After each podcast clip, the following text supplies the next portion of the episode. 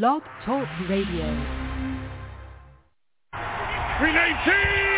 319! Welcome to the Gridiron Blitz Podcast, your weekly source for women's American football, insights, game recaps, and NFL news weekly. Subscribe on Apple and iHeart is the fastest growing daily fantasy sports site in America. You get fun, easy to play contests with cash prizes featuring your favorite players. Monkey Knife Fight, daily fantasy sports for the rest of us. Sign up now and get an instant match on your first deposit up to $50. Don't forget, guys, uh, welcome to the Blitz. Go to Monkey Knife Fight, NBA all season long since the Super Bowl is over. No more NFL. Getting ready for the NBA playoffs as we go into the NBA Finals. Check it out. $5 free play on a up to a $100 match. Go to Monkey Knife Fight. Use the code NJF to get started today. Um, and exciting uh, also plays with MMA, PGA. So if you're into that, more or less is the platform you want to he- head over to Monkey Knife Fight. That way you can take care of uh, getting some free cash there as well.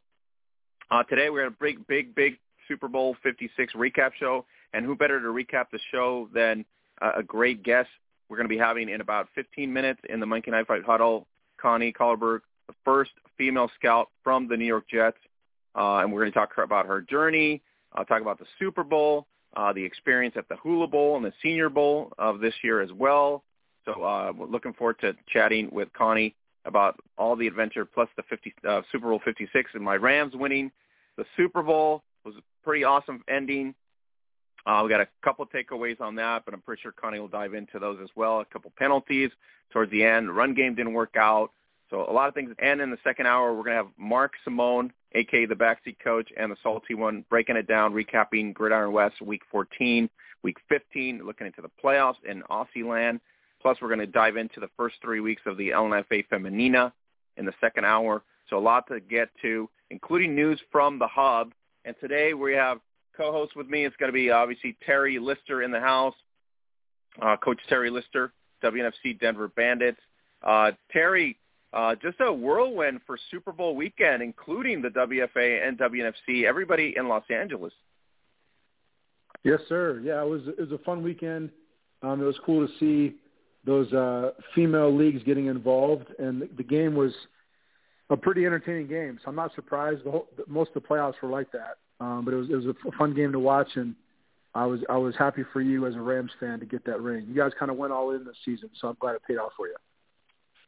Yeah, I was kind of it, you know uh, the whole game was up and down. Uh, I didn't anticipate. I don't think anybody really anticipated it was going to be high-powered offenses, considering both mm-hmm. defenses were somewhat decent, and that's really what it boiled mm-hmm. down to. Because both running games, besides the Mixon short run there, everything else got pretty much shut down on the run game. Yeah, yeah. I mean, I thought the Rams were going to win. I think, um, you know, I've said this before, but the fact that the Bengals like don't protect the quarterback, like he was the most sacked quarterback in the NFL this season, um, that's usually a recipe for, you know, not even making the playoffs, let alone going to the Super Bowl. So they're, they're, they said a stat about how the Bengals basically defied the odds and became the first team in NFL history to go to the Super Bowl while having the most sacked quarterback in the NFL. Um, but we know the Rams have a good defense, especially a good D line. And so I figured, you know, their luck was finally going to run out against that Rams D line. And um, it was a close game. They, barely got it done, but a win is a win. So. Yeah, and you and you're always going to get the conspiracy theorists. Yeah, all those everybody that says you know the refs here, that call there. I, I really think the bottom line was, you know, there were some plays that obviously were not called, and there were some plays that mm-hmm. should have should have been called. But in, in the mm-hmm. end, I mean, it boils down to just who makes the more plays, right? Who gets at the end the yeah. more plays. So really, what it boils down to. Uh, I mean, I understand, you know, Twitter land likes to go with the rig mentality, but I mean, it would take a lot to rig a, fo- a football game. You know what I mean? Absolutely, yeah. I think my takeaway is that in any football game, no matter the magnitude, there's going to be some calls that are missed or calls that are questionable. Um, that's going to happen regardless. I mean, these are refs that aren't perfect people, and uh, it's not a perfect system of calling, you know, making calls. But like you said, at the end at the end of the day, it comes down to who makes more plays, and um, I don't think, from my point of view, I watched the whole game. Um, I don't think there was any calls that were made or not made that really made a huge difference. I think at the end of the day, it came down to, you know, the Bengals had a chance at the end, and the Rams did just good enough on defense to to end it.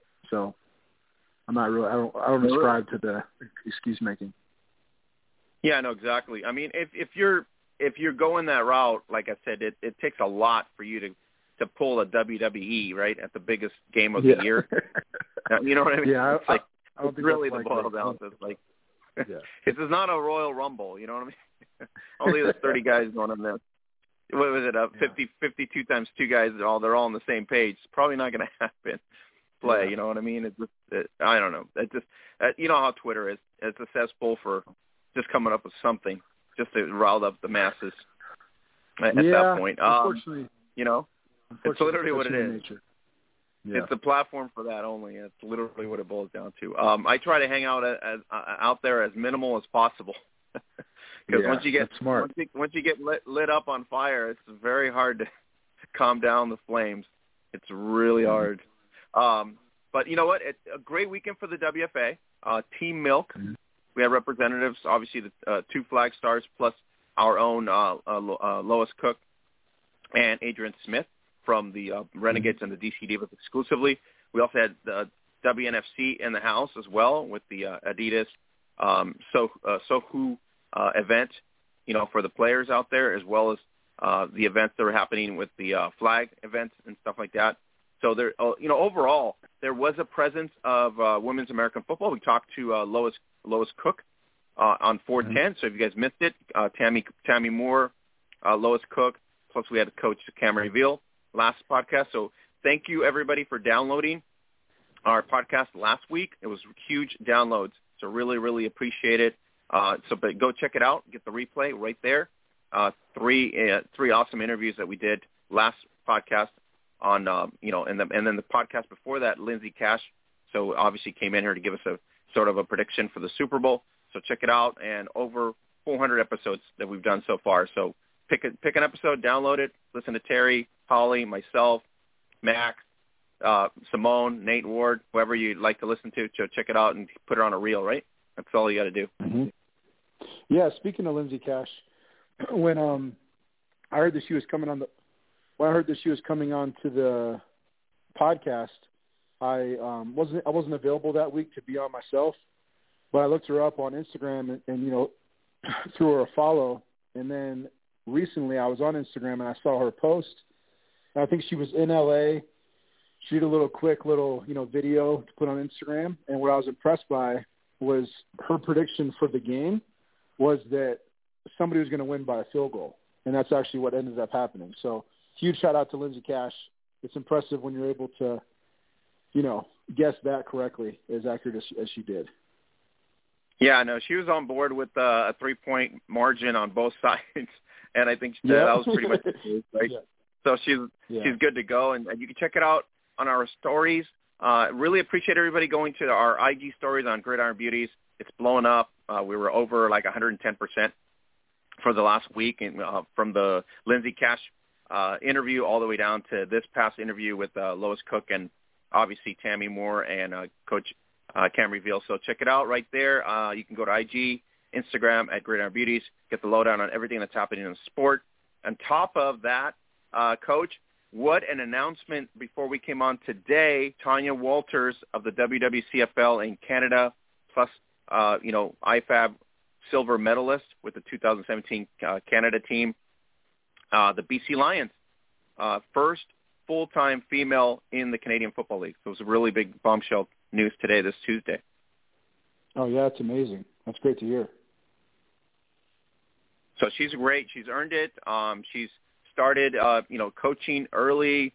She was uh, playing with the Edmonton Storm. She put together the uh, the Alberta Youth Flag League and and, and a uh, organization out there as well. And then she's been obviously internship. Uh, she was at the Women's Forum as well, just like uh, you know Jennifer King and Callie Brownson and everybody else that's gotten into uh, you know the NFL. So it's first time uh, CFL has hired a uh, female full-time coach. So this is it's a great moment for her, but also it speaks volumes to the uh, forum. that Sam Rapoport started, and also speaks volumes to the fact that she's earned it. You know, she's put in some time, and she's able to, you know, now land a, uh, an opportunity here with the BC Lions. Yeah, it sounds like she's paid her dues, and it was may, maybe overdue for that to happen. So it's good that um, we know that that's happened in the U.S. years ago, and it's it's it's cool to see that Canada finally came around and took that first step to get women, you know, involved in coaching at the highest level. So that's awesome to hear. Yeah, and for for you guys that are not familiar with uh, Tanya Walter's story, uh, check it out right there at the hub. We got everything from Yahoo, um, uh, CFL.com, everybody from uh, TSN as well. All the articles are right there. Dive into her story. Really interesting story. Um, reached out to her. Should be able to get her on here. She's always been a friend of the podcast. So uh, we just got to go through some uh, some hoops now, right? She's in the BC Lions. Now we got to go through the BC Lions PR department just to get approval to, to get an interview. But other than that, we should have her on hopefully in the in the next uh, six weeks or or even less, and uh, talk to her about her experience and everything that's going on in that realm, and should make the BC Lions a lot better in terms of competitive. If you don't, uh, we don't talk about Canadian football as often here as we do the NFL, but we do keep Yeah. tabs on it at the hub. So if you're at the hub, you'll catch a couple articles there, especially for playoffs and things like that. But the, hopefully the British Columbia Lions are going to be better for having her on the staff, and she's going to make an impact there to make them a more successful franchise. Yeah, absolutely. Yeah, I, I think, um, like I said, it's cool to see that, that Canada made that move of having the first, you know, full-time female coach. And so I'm, I have no doubt that she'll be an asset to that team. And so hopefully that's, that's the first of many to come as far as that becoming the- norm. Yeah, um, the other person that we we have talked about a long time was Amanda Ruller, former LFL super, uh, star with, with Atlanta team, and obviously she's been uh, working also in the college uh, ranks. So we might at some point see her in some sort of capacity also in the CFL. So uh, wait and see. But at this point, Tanya Walters, the first female full-time coach in uh, the uh, CFL history with the BC Lions. So it's really cool. All right, let's go into the Very Monkey cool. Knife Fight huddle. And if you guys haven't taken advantage of going to Monkey Knife Fight NBA nightly, take advantage of it. You can get up. Uh, you can win up to three times your money if you're good intuition. Play more or less. Pretty simple platform. Just pick the players you like. The rebounds, scores, any of that stuff. Easy platform. Use the code NJF. You get started right there at Monkey Knife Fight. That's our uh, podcast sponsors. Really awesome. So check it out. MonkeyKnifeFight.com. Use the code NJF to get started. Get a five dollar free play. Play NBA, M- MMA, PGA, uh, various sports there, including college college uh, sports. So check it out. Go to monkeyknifefight.com. Use the code NJF. And don't forget to subscribe to our podcast. Over 400 episodes on our Apple podcast. Thanks for bumping us up in Australia. Thanks for bumping us up over in the UK. Really, we appreciate it. Check out our links right there. You can uh, get us on iHeart, Spotify, and Apple. So you get to listen to Terry, myself, and everybody else on the on the podcast as co-hosts. Uh, you know, do the reels. Like I said, it's pretty easy to do. You can fall asleep on us if you want, or you can just pay attention, right? just bottom line, that's how it works. Sometimes that happens, right? You're listening to podcast I and you fall asleep, so it's the way it happens. It could. It could. All right, so don't forget to go to the hub as well and get the latest before you come on here on every Tuesday. A lot of stuff on there. The best network on the planet exists at the hub. There's a lot of uh, people that collaborate with myself and the platform to bring you uh, uh, everything in the latest news that's happening in women's American football globally. So the best network right there. We built it over almost 10, 12 years now, and it keeps going strong because there's passionate people that love the sport and want the uh, athletes to get attention as well. So check it out right there at the hub at facebook.com forward slash Gridiron Beauties. Let's go to the Monkey Knife Fight Huddle, and we're going to bring in the talented first female scout of the NFL from the New York Jets, and that would be Connie. Site is the fastest growing daily fantasy sports site in America. You get fun, easy to play contests with cash prizes featuring your favorite players. Monkey Knife Fight, daily fantasy sports for the rest of us. Sign up now and get an instant match on your first deposit up to $50. And don't forget to go to Monkey Knife Fight, like I said, and use the code NJF to get started. Here we are. Connie, how's it going? Thanks for making the time on with Oscar Lopez and Terry Lister. And we're all hyped up for Super Bowl 56. And, and if everybody follows you, uh, at Connie Scouts, you were all over it on Super Bowl Sunday. So yeah, I'm always all over it. How you doing, Oscar and Terry? Nice. Can you hear I'm me okay? Great. Yeah, you're great. Clear? Sound Good. great. Okay, just want to be sure. Okay, if any problem, just let me know. Uh, no, it's a pleasure to be No. on. Thank you for having me. Yeah, I mean, I, I wanted to like, okay, who else can I bring in for this excitement? Uh, besides myself, who's excited for my Rams to win this whole thing. And uh, I was Oh, uh, watching your, uh, you know, your uh, Twitter feed, and just uh, just a lot of insights, right, uh, Connie? Uh, the game started out pretty much as everybody predicted. It, it, everybody thought it was going to be some sort of a big shootout, but given the defenses, like I said earlier, uh, obviously there was going to be some sort of pull pullback uh, on the run game, and that's really what happened. Yeah, very much so. It was it was a it kind of a slow starting game in that respect, as far as you, you couldn't tell which what was exactly going to happen, except from the you know the Rams opening up with OBJ, and poor guy getting hurt after it looked like he was going to have a, a really big game because they're single covering him and they're double covering you know Cooper Kupp, and Yeah. uh, you know the Rams without their first and their second string tight end. But I do want to give a, a shout out to Hopkins, the third string um, tight end for the Rams, because he really stepped up. He he made the key block uh, on that fourth down when Cooper Kupp came around on the sweep, and he also caught four passes. So this is their third string tight end who who did step up for them, which was really amazing. So I thought that was really good. Uh, the, but there was a lot of parts to the game. I thought it was a you know good ebb and flow. Uh, the reps let them play, like you were saying earlier, um, until of course the very end. But there was a you know one call that went for the Bengals in the beginning of the second half, and one on Wilson that was questionable at the end. So it was kind of like uh, kind of evened out. But overall, Yeah, they sure did let them. They let them play. Mhm. I think it was just, Yeah, the key to the the whole game where uh I the the last two minutes you should have seen me in my living room. I'm like, why are we not throwing it to ten? And I was like, McVay, what are you doing here? Like shafting me here. I should have I should have seen me, Connie. I was like so irritated. I was like, what are we doing here? because they were they just couldn't they couldn't run the ball. Uh, you know, the Bengals defense was doing a good job. As you said, Wilson was all over the place at linebacker, and they were just playing well. Like you said, we, you know, sooner or later they had to they had to get the ball, and they said they went up tempo, which kind of changed things a little bit. But um, and so I'm very happy though for. I, I wasn't really for or against either team. Most times I really have a feeling like a dislike of one team or the other because usually either the Patriots or the Giants or somebody like that. But with these two teams, I didn't. But I, I had, a, you know, for Matt Stafford, I, I had, you know, you had to feel good after what he's been through for 13 years, and to and to see that um, that he again made a, wi- a winning clutch drive at the end. Yeah, Terry. I mean, I don't know if you've seen it different than me and Connie, but uh, it was just kind of those game. The last, the last what five minutes, four and a half minutes. I, I was really doubting. I thought this coach was going to sh- shaft us for the Super Bowl win. I was like, what? Is, what is wrong with you? It's like you have a weapon. Use the weapon. Yes. And, and they stopped and they took away they took away the running game. And you said you were down to your third string uh, there, and Skoranek is not doesn't have great hands, uh, you know, and that type of thing to depend on him yet. You know, he's still young and everything. So uh, you, you didn't have a lot of options. You really didn't. Um, so they had to you had to go to Cooper Kupp. He's just totally amazing for a guy that ran four six two at the you know at the combine and third round pick, played in the Senior Bowl, but just uh, uh, his story is just amazing. Yeah. It's kind of like Yeah, a well, Kurt first of Warner, all- Connie, right? You what? Yeah. It's kind of like a What, Kurt Oscar? Warner story for. It was kind of like a Yeah. Kurt Warner story for him now.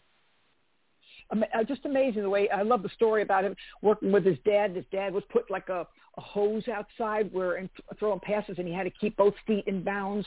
And even in the house, they would he would run by the door, and he never knew when his dad was going to pass him or where it was going to be.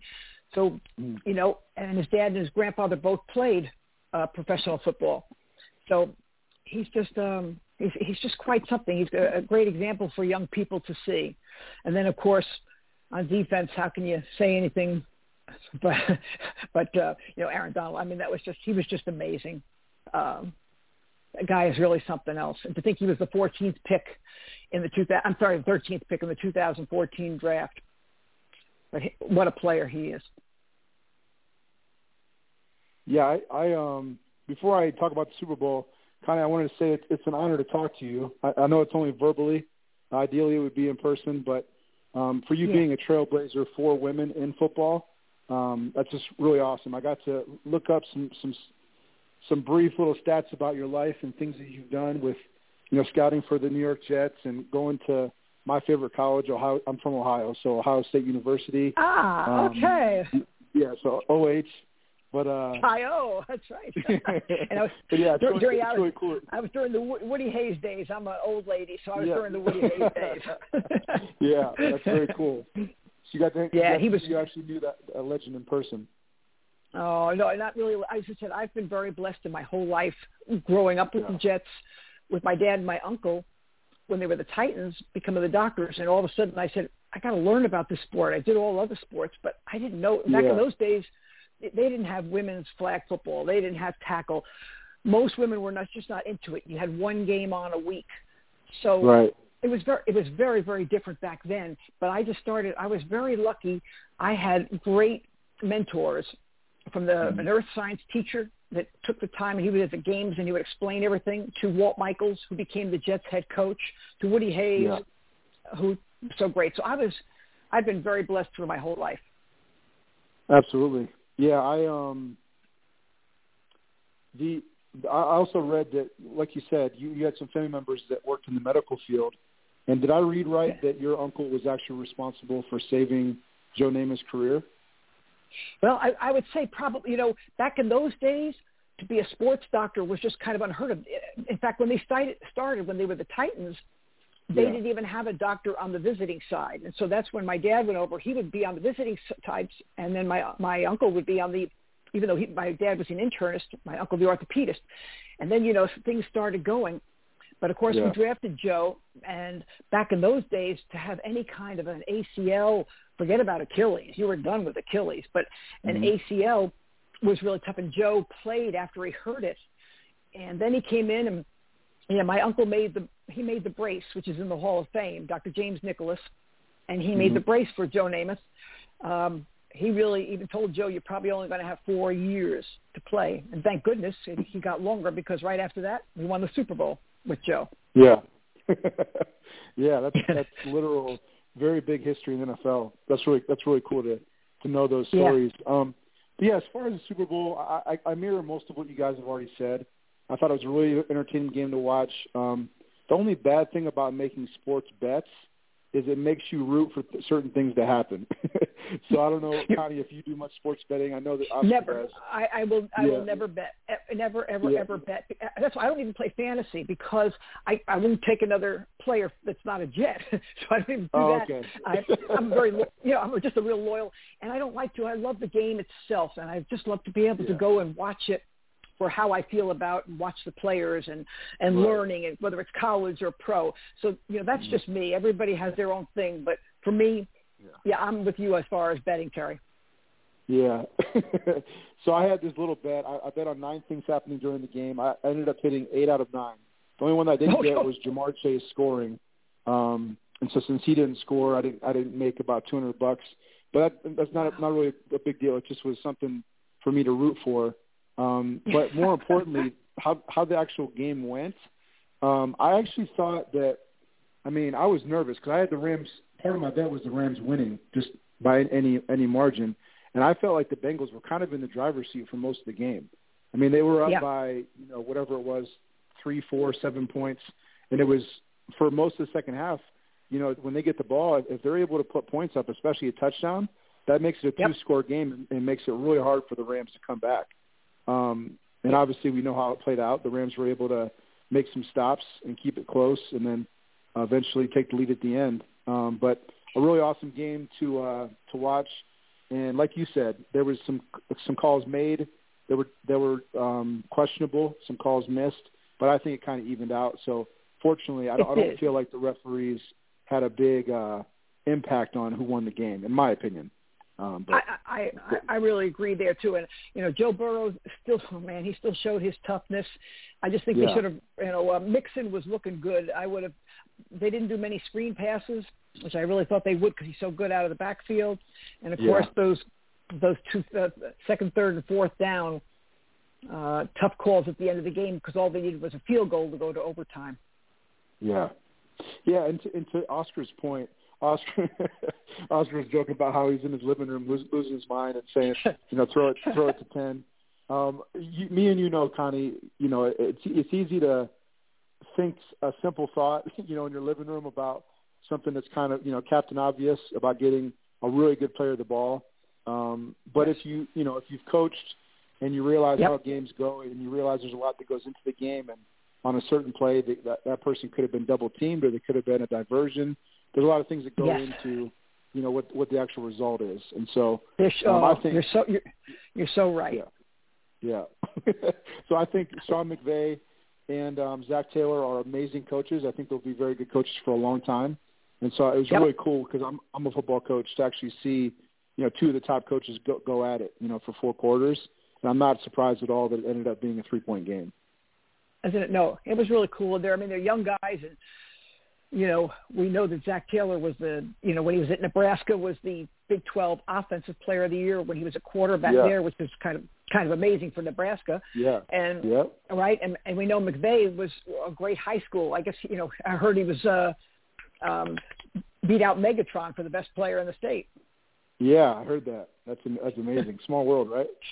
Isn't it amazing? Yeah. So he, you know, th- these guys really have done it, and they know what they're, you know, talking about. Yeah. Yeah, I don't want to um, hijack the interview, Oscar, so you can tell me to shut up whenever you want to. But I am no, no, no, you're good. interested. Dive in, dive in when you, whenever you want. That's not a problem. We're that's why we have Connie on, kind of give us the perspective yeah. of the Super Bowl. So I brought her in because she was on Twitter giving us all the insights. I wasn't on Twitter because I was all penned up to the to the to the TV yeah. on right, that day, right, but but she was on it. Um, and I go back and check her feed, so she was all over it. I mean, every play, and she was uh, putting her her mindset on it and giving perspective as well. So, um, Connie, the the atmosphere um, for us, because you know our podcast is literally exclusively covering women's American football news weekly. For the uh, for the access to have both women's tackle leagues in a big show, but also to have you know uh, Team Milk represent uh, two of the prominent uh, players in in the uh, Women's Football Alliance, which is the the yeah. league that has produced you know um, Callie Callie Brownson and uh, obviously produced Sure. uh, Jennifer King as well. So it was just kind of a big moment for for us to see them front and center in terms of a billboard too, but also just the fact that they were out there mingling with within the NFL lo- uh, scope of things. You know, it's, it is. It's really amazing though, just how, as I said, they didn't have anything like that. First of all, there weren't women weren't when I was young. There was nothing like that, and you they didn't even have flag, much less tackle. And it's really funny because you know what a, bu- a bunch of years ago or a few years ago. When the thing was coming out about football and being dangerous, and people saying, "Do you want your son to play football?" Blah blah blah. Now there's tons of women playing football, so it's it's actually growing and women are they love playing and they're serious. It's not like the lingerie league. It's real football. And I think it's you know, so that's why it makes it even easier or and more logical to be able to get into coaching and stuff because they've actually done it. Um, and stuff. So I think it's a it, it is it's a great opportunity. And uh, as I said, I knew uh, Callie Brownson. She was at the Jets um, as an intern in scouting about well, let's say it must be four years ago, I think it is. I'm trying to remember with you know with the pandemic, you lose track of time. And it was about we had three scouts during the summer uh, that were interns, and here she is, what four years later, uh, chief of staff of the Browns. That's amazing. Yeah. Yeah, Speaking no, of the she's a, she's a she's a she was on a national team too. She was a, with the DC Divas, won a couple championships in the women's league, as well as a gold medalist, multiple time gold medalist. So, you know, her resume obviously speaks for itself. Amazing. No, Yeah. it really is. Really amazing. As I said, the way it's grown and changed, and this this would this would was unheard of back then. They didn't even have women.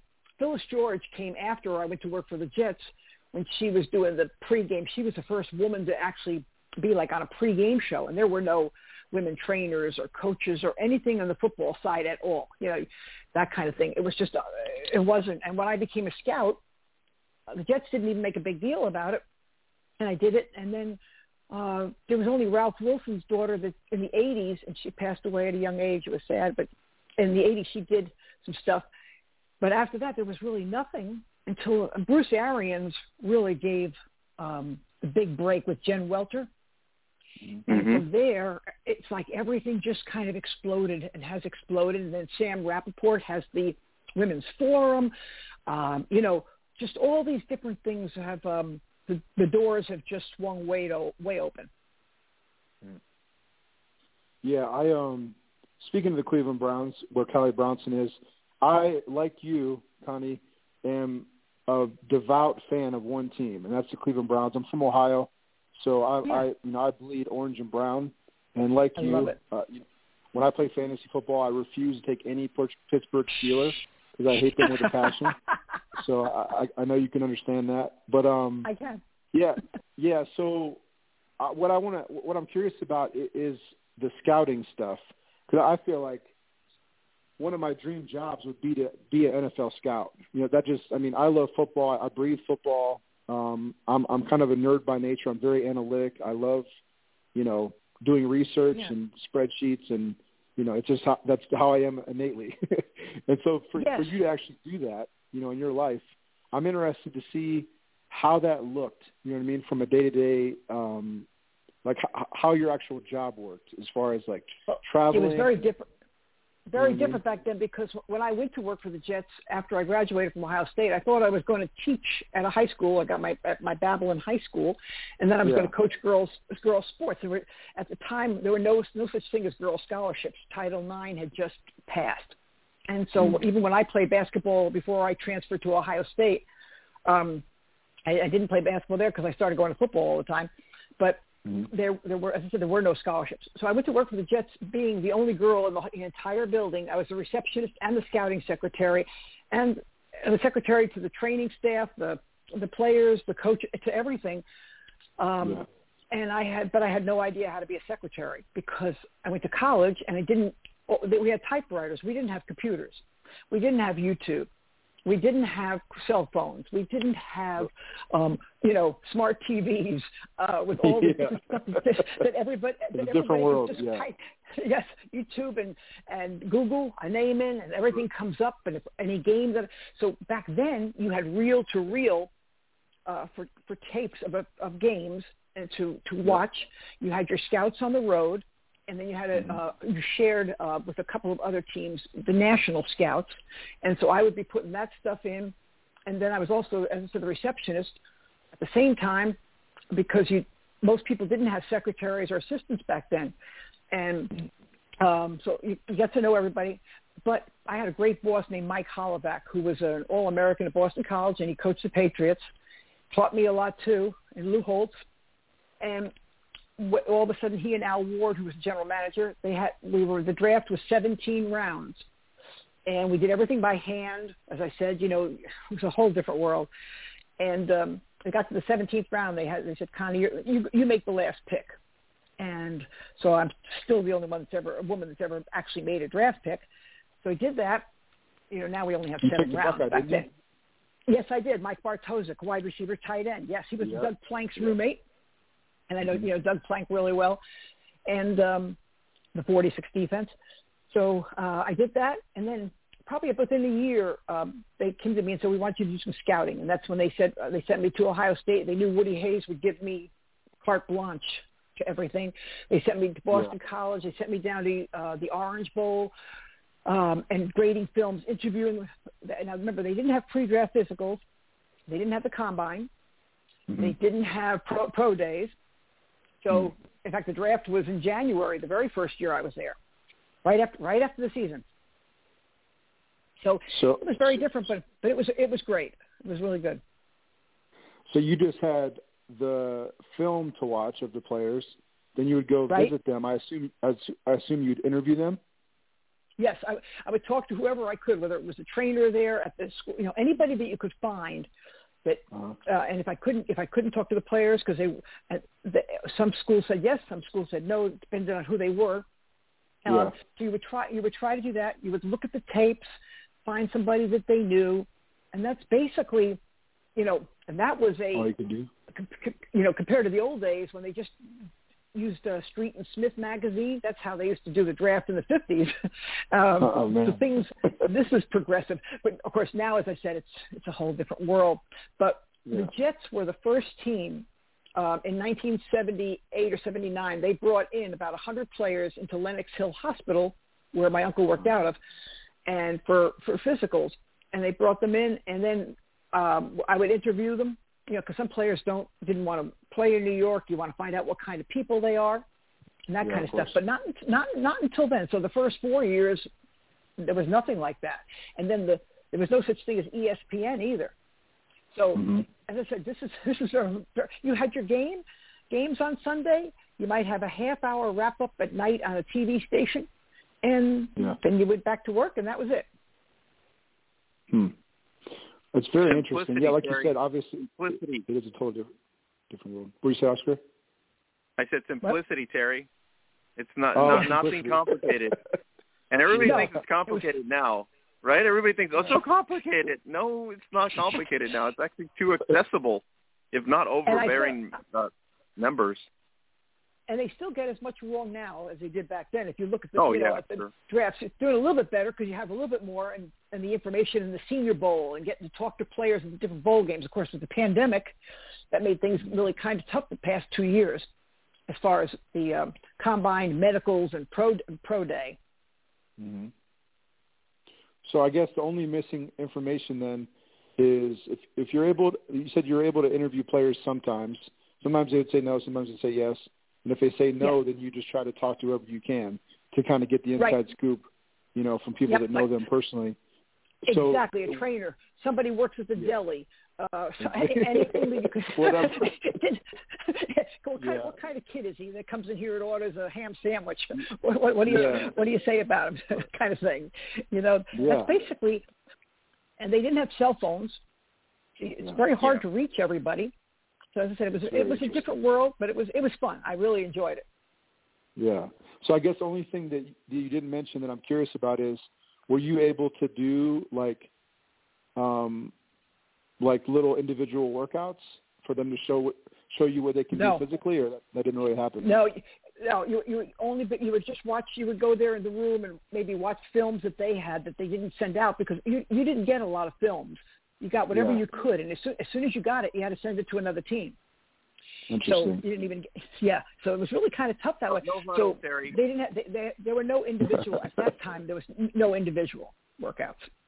Connie, I'm telling them, no huddle, no huddle, uh, no huddle was uh, was even known back then. There was no huddle for Yeah. tape.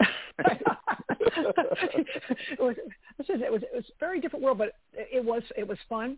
And uh, Yeah. then I said, and then of course things changed. I left the Jets in '81 after I got married, Mm-hmm. and uh, but that's and then ESPN came uh, started right after that to be on TV to do the draft.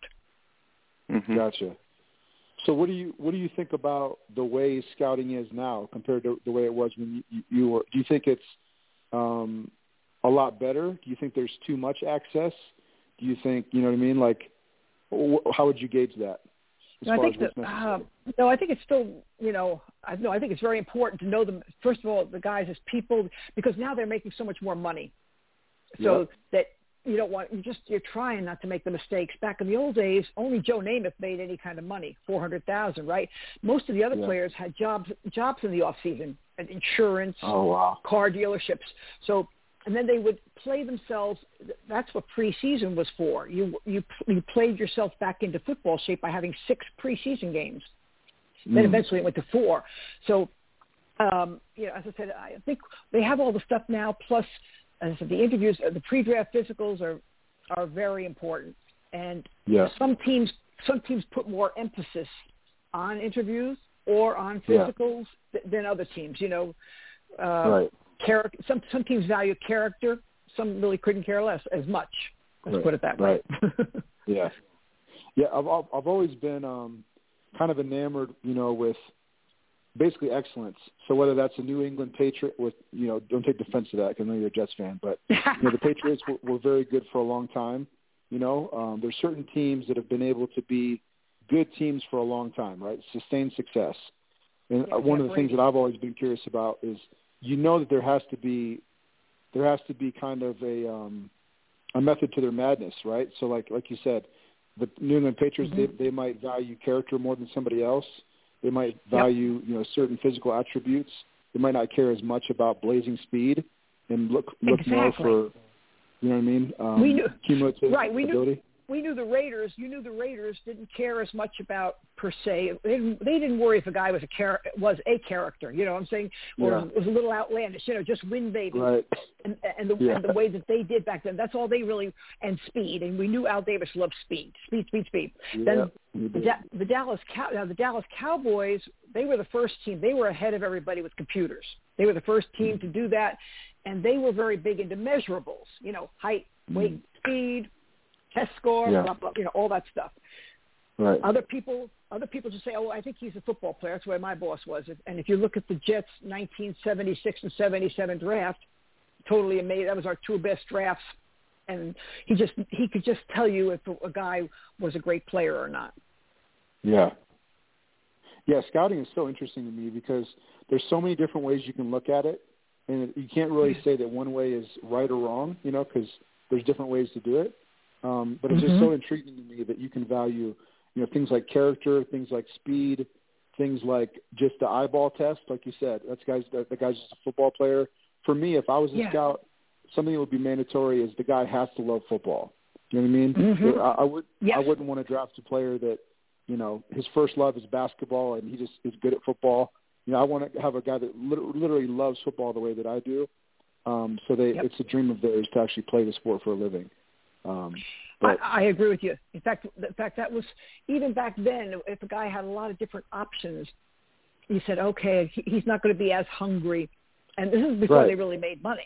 Now they, Yeah. as I said, they know they're going. This is even harder now because you don't know how. You, when you first draft them, you know they they seem to love the game. When they come to that second that that big contract now in the fourth or fifth year, now you really know if somebody loves it because when they get just like all of us, some some people when Yeah. you get a lot of money, you do you keep you keep that level like a Tom Brady or a, or a Pat Mahomes and different people like that. Other people Yeah. uh, do- don't. They kind of let it slide as soon as they make the money.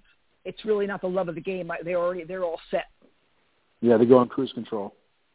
Mhm, Exactly, exactly. That's why Yes. you know, even though Tom Brady, as I said, when I think about him for 22 years, to actually every year get up and do it, even after you've won. Yeah. You know, sometimes it's hard after you win. Like people were saying after McVay, Donald said they, you know, Mhm. people. I don't know if they really said it or if they were just, you know, the news was Yeah. quoting it or something.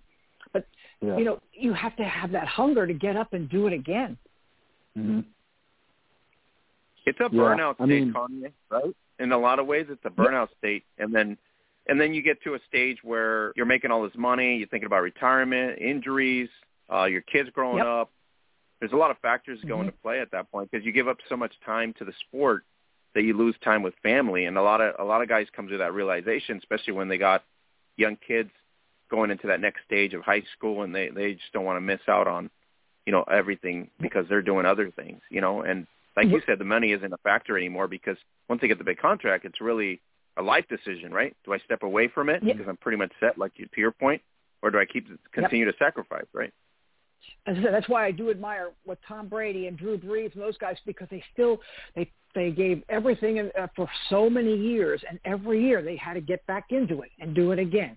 And even if they won or didn't win, because especially especially Brady, when you win that many times and you're in ten Super Bowls, Right. next year you got to go do it all over again. And it's with different now with free agency, which we didn't have when I started working. You knew as soon as you drafted a player, he was yours. He was your baby, and you had him. He was a jet for life. Now, once free agency started in the '80s, that changed everything. Oh, that's crazy. I mean, I was born. I was born um, in 1981 when you got married. So you know, a lot of this stuff I, I wasn't around to to witness.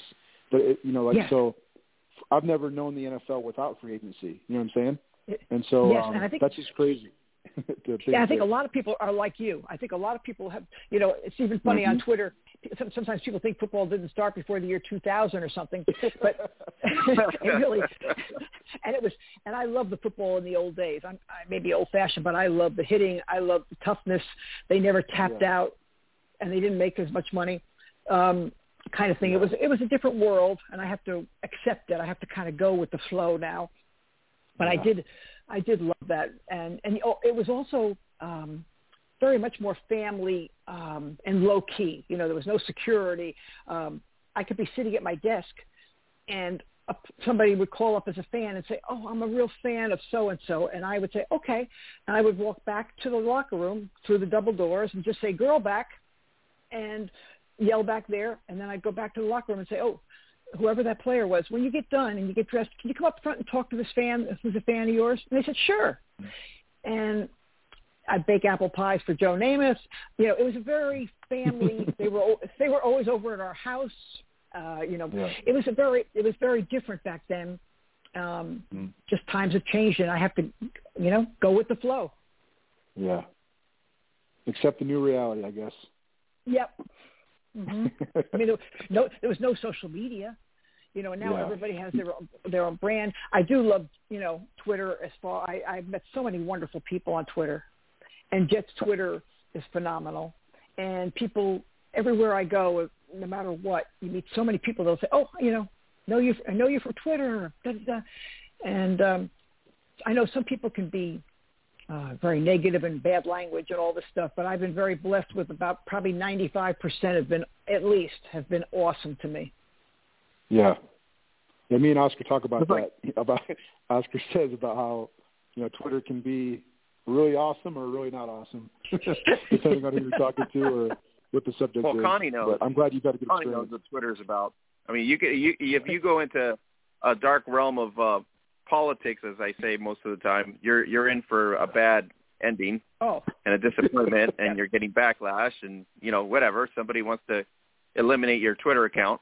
That's usually the most the motion.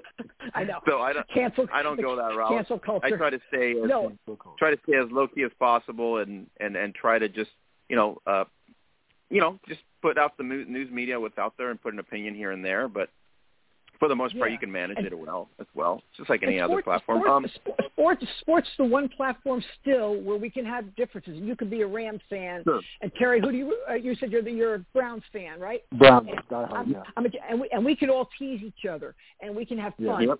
But there's but there's not that kind of uh, you know there's not that hatred and that, that that kind of thing. We just we, we respect each other. Yeah. yeah yeah that's Sure, what it's it a is beautiful i mean thing. Yeah so and and you just have to keep it that way because it, it really boils down to that you know just and as my uh, neighbor would say connie because you're behind the phone you wouldn't tell that to me in person because you would get a black eye Mhm. So, you know so Isn't that, the fear factor. So many, uh, especially, especially when they're anonymous, right? When you really there's no uh, there's not even a picture. Anonymous. not even a picture. not Yeah, even a anonymous. Picture of the egg. that- the egg. Yeah. Yeah, the egg. Oh my goodness the Yeah. egg. um, Connie, let's let's talk about your book. Uh, that's the X's and O's. Uh, I love you, and I don't mean I love you. Uh, it's pretty cool, and you can go to Connie at at Connie Scouts on Twitter. You get that right there at the header. Get the link right there to get the book. Uh, so it's a really nice book, uh, the untold story of the NFL's first female scout. So tell us a little bit about the book. Yeah, it's funny. Uh, my son decided about 12 years ago to make my website. I had no idea that that social media was going to explode. He just said, "Mom, I just want to have this for you, so that you know that you- they can have the proof that you were the first female scout and that kind of thing. That way, you always have it in history for yourself." And I said, "Okay." So he mm-hmm. made it for me, and and he said, "We'll call it Connie Scouts." And I said, "Fine." Well, the last next thing, all of a sudden, you know, podcasts and interviews, and it just blew up. And then this young lady called and Elizabeth Meineke, and she said I'd I'd like to do a book. I didn't know her, but I talked with her, and she had the same uh, view and uh, values that I had. I d- didn't want this, you know. There's so much negativity out there. I, I've been very, as I said, blessed with a lot of good stories. So we we wanted to do that. The Jets were amazing too, uh, and I went to stay with Mark Astano and his wife uh, with with her and Elizabeth came. Then I went to Jet Camp and the Jets were great. They let her come on the field with me and while we're watching training camp practices. Um, you know, they've been nothing but supportive. Uh, uh, the Jets were way ahead of most teams, I have to say. So the book is a really an interesting story and dives into your history as well as kind of put the focal point of what your journey was about. So it's really awesome. So if you guys get a read on it, go check it out right there at the link as well. And I believe it's on your Twitter header, if I'm correct. I wrote my notes on.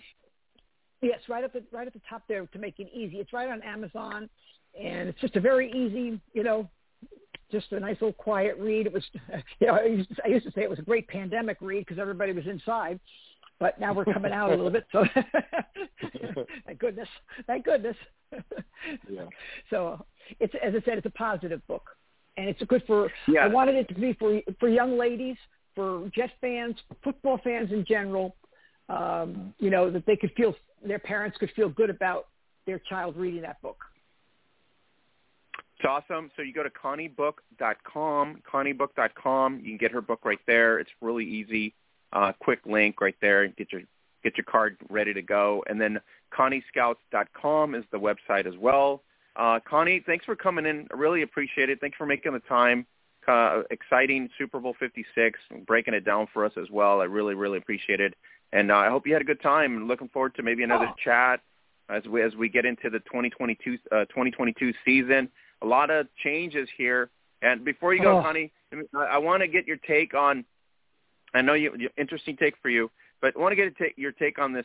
You know, Deshaun Watson, Kyler Murray, all these these these kids just literally just one way or the other, they're having issues with the front office and themselves.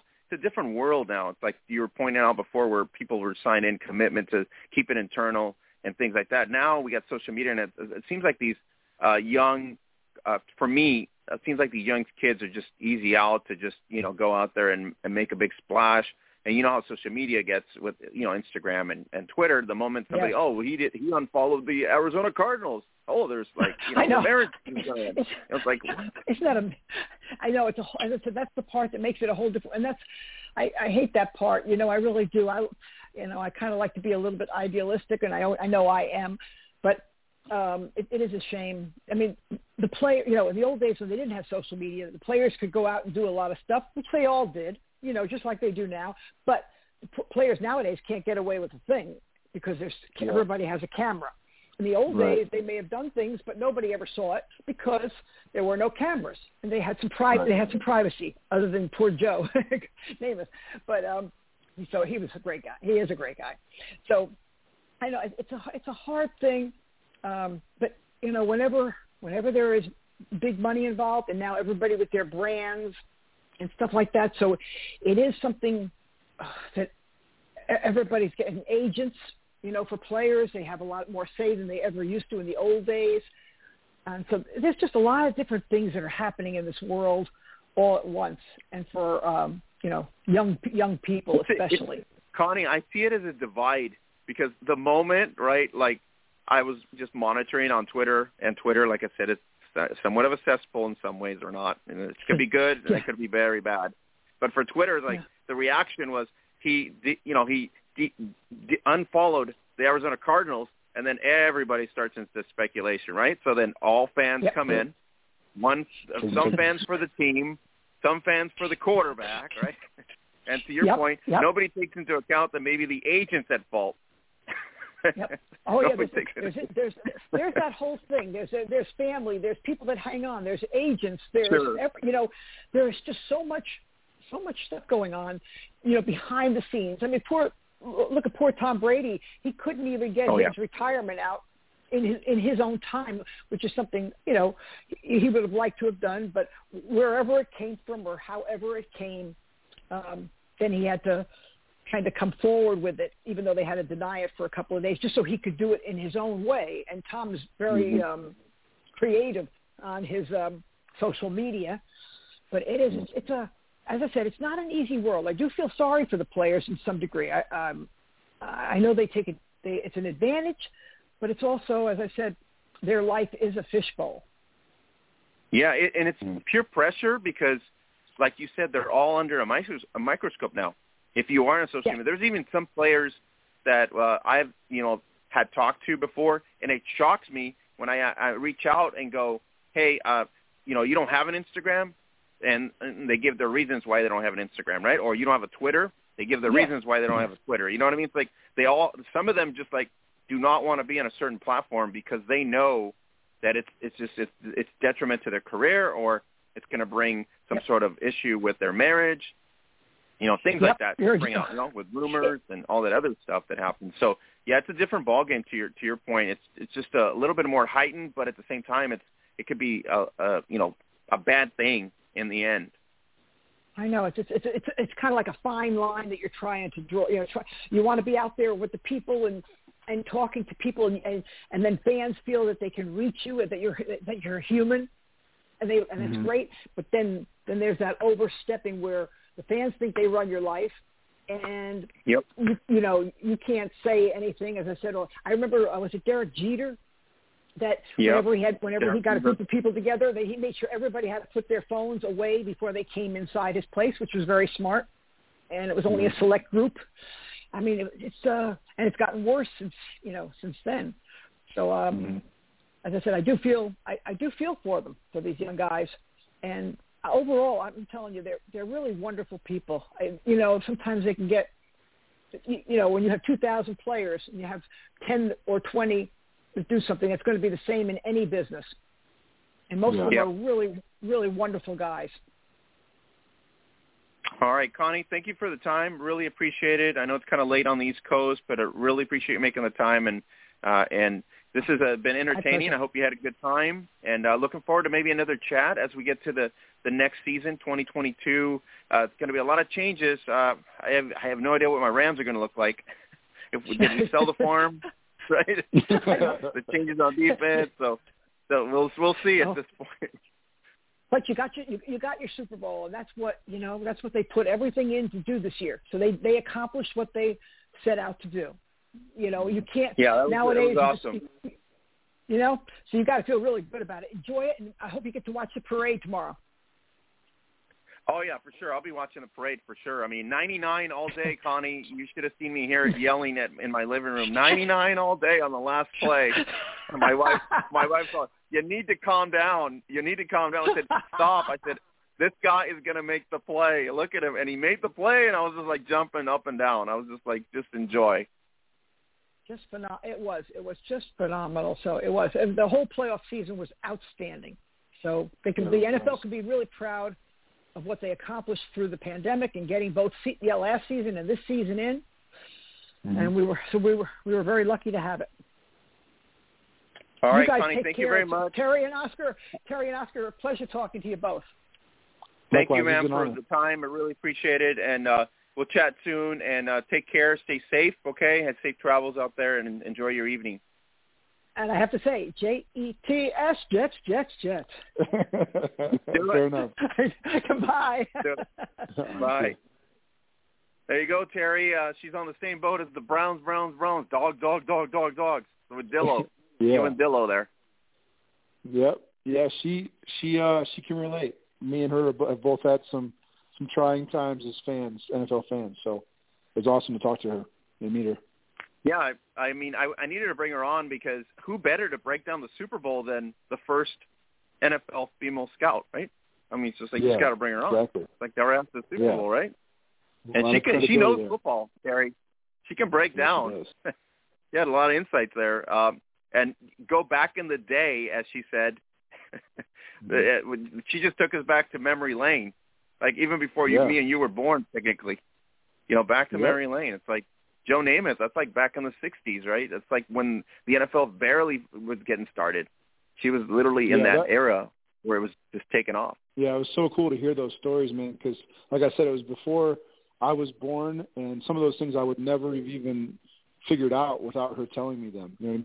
I, I had no idea there was 17 rounds. I had no idea that players there was no such thing as free agency. I had no idea Nope. that scouting was, you know, as elementary as it used to like like it used to be. There was no uh workouts or, you know, combine, etc. So it's just so cool to educate myself about that. All right, so let's not feel too old. So let's bring in uh, Mark Simon in the house so we can feel a little bit more with each other here. Hey, Mark, how's it going? So, so, so what you're saying is, you know, you bring the the old man in, make these guys feel younger. I There you go. No, I don't remember. I now I don't remember Joe Name Joe Namath. I do remember the NFL of the 70s and the 80s. It's true. Um, I didn't really realize, uh, you know, how free agency sort of impacted the NFL. I was more into uh, Major League Baseball mm-hmm. when I was of a younger age there. So I, I saw how that happened in Major League Baseball. So it was really great to hear, um, you know, the perspective of how it happened in the NFL. And oh, what can we say about Connie Carberg? Man, what a lovely woman. I'm so glad yeah. that you did this interview. I've I've got to go get that book and read it. Um, it it's, it's on the top book. of my to do. You guys get it? It's pretty inexpensive. It's a really good read. Um, I mean, this is this is history. I mean, for her, it was like you know, to her point, right? Now we're like, oh, the first female full time coach, and you know, all this first, but she was never mentioned as a first, right? Until like she said, right. uh, that was like you know, somebody came up to her and said, ago. let's write this book about your story, right, to make sure that people understand, people know about you. Uh, but other than that, there was no fanfare. That's what, that's her point. There was no fanfare for that, you know. Now it's like, mm. you know, everything's the first, right? it's blown up on social media. It's like the first, and it's like, okay, well, that's that's it's a big deal, but at the same time, it's like, in her time, it wasn't that big of a deal, you know.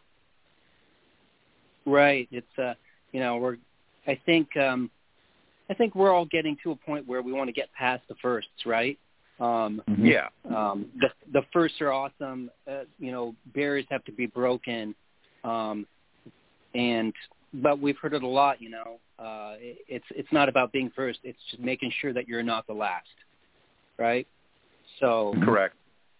And and and so that's where we're heading, and, and I think that's what we're seeing um, uh, in the NFL. And uh, Connie Carberg was certainly the first, and it's it's obvious that she was a big reason that she wasn't the last. So, um, uh, what a great story! I'm calling her for uh, to be the general manager of the Jets, and I think the Jets would go to the Super Bowl. So, just my take on it. Let's put her in the um, yeah. front office. Let's get her to do some deals and wheels. Let's get the yeah. Jets. Yeah, not to knock the, and not to knock, knock the Jets too much, but I think they could use a little bit of help with their decision making with the personnel. No yeah. way, Mark. Really? Let's put her in there. I think she can do it. Let's give her a shot. Let's give her the shot. Uh, Terry, you hanging Let's out, or are you are you bailing? What do you guys cover next? Of course, we got a lot of stuff to cover. We got Gridiron West coming up here. We got LNFA Femenina in Spain, and we're going to talk everything that happened at the hub for the Super Bowl weekend. So if you want to hang out, let's let's do it. All right, I'll stick around for for this segment, and I'll take off after that.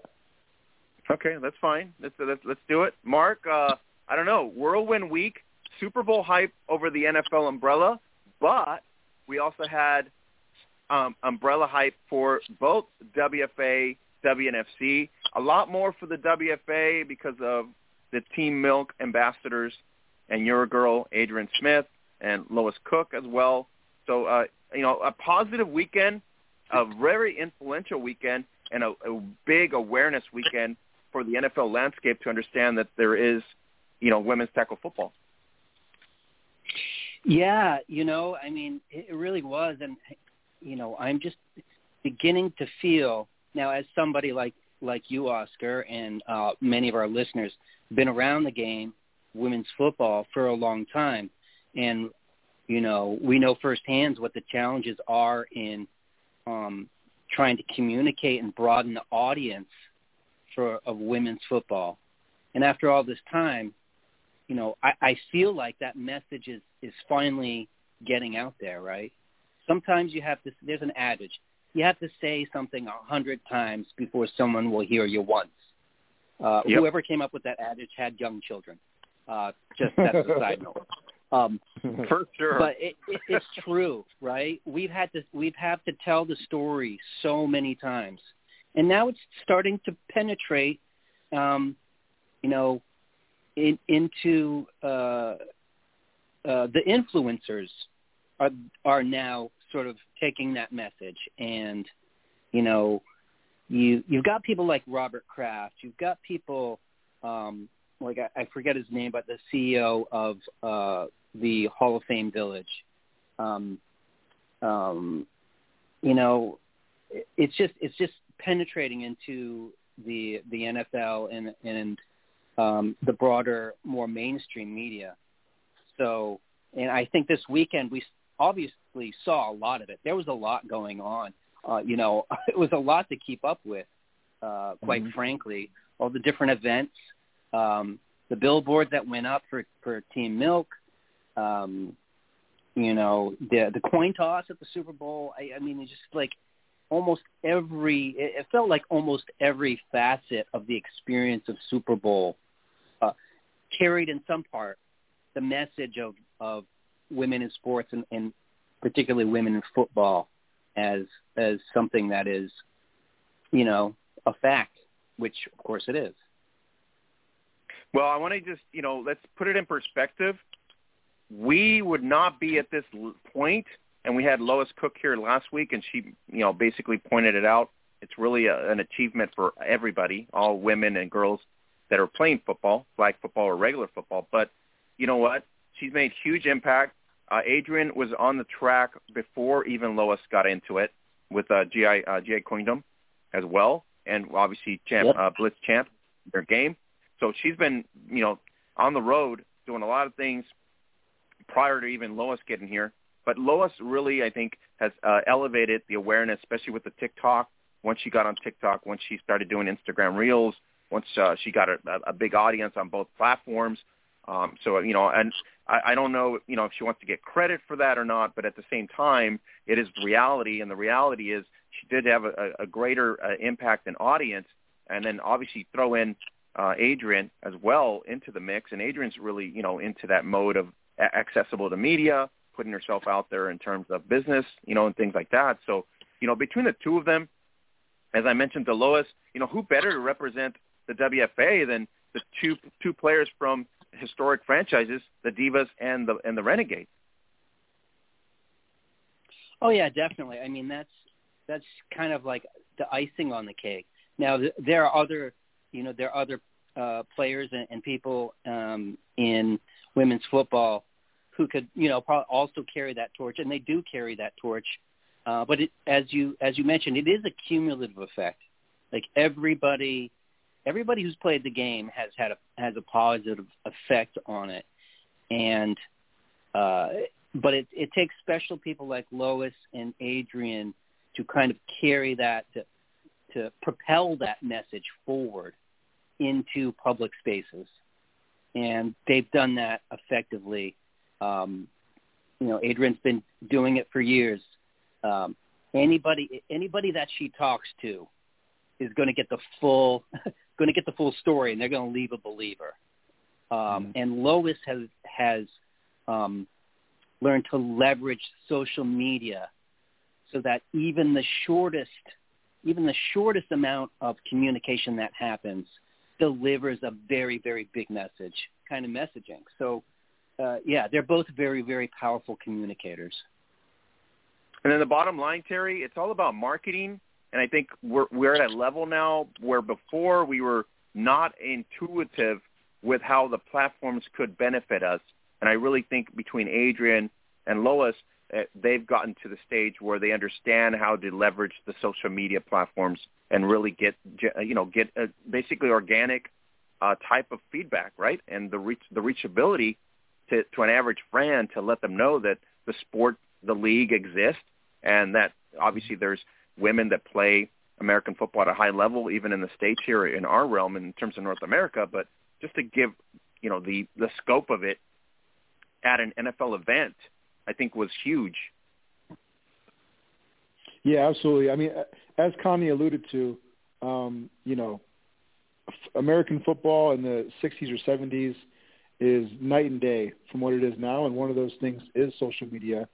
And so it's cool that women's football has made as much progress as it has, and the fact that these people like Lois and Adrienne are able to leverage uh, cer- certain social medias to the benefit of the sport is just awesome to see. So um, it, it's it's like um, Mark said, it's all pushing stuff in the right direction. So getting more exposure, getting people you know in the stands to watch the games, um, it's it's all going in the right direction. So it's exciting because I love now, football in Mark, general, so women's football just is part of that. Yeah, and, and Terry and, and Mark, in general, we, we had two big, big influences in terms of the sport at the Super Bowl event because we had the WFA front and center in billboards with these two superstars. You also had Santia Deck with the WNFC. You also had, you know, obviously uh, Od- uh, Odessa Jenkins and the w- WNFC group out there as well. So both leagues were at Radio Row. Both leagues were at Media Accessibility. Um, I mean, it was just it was just enjoyable to watch the fact that they were right there in the mix, not a side note, not a side story, not some sort of like television, you know, just a side bit or anything like that. No, they were literally in that NFL world. You know what I mean?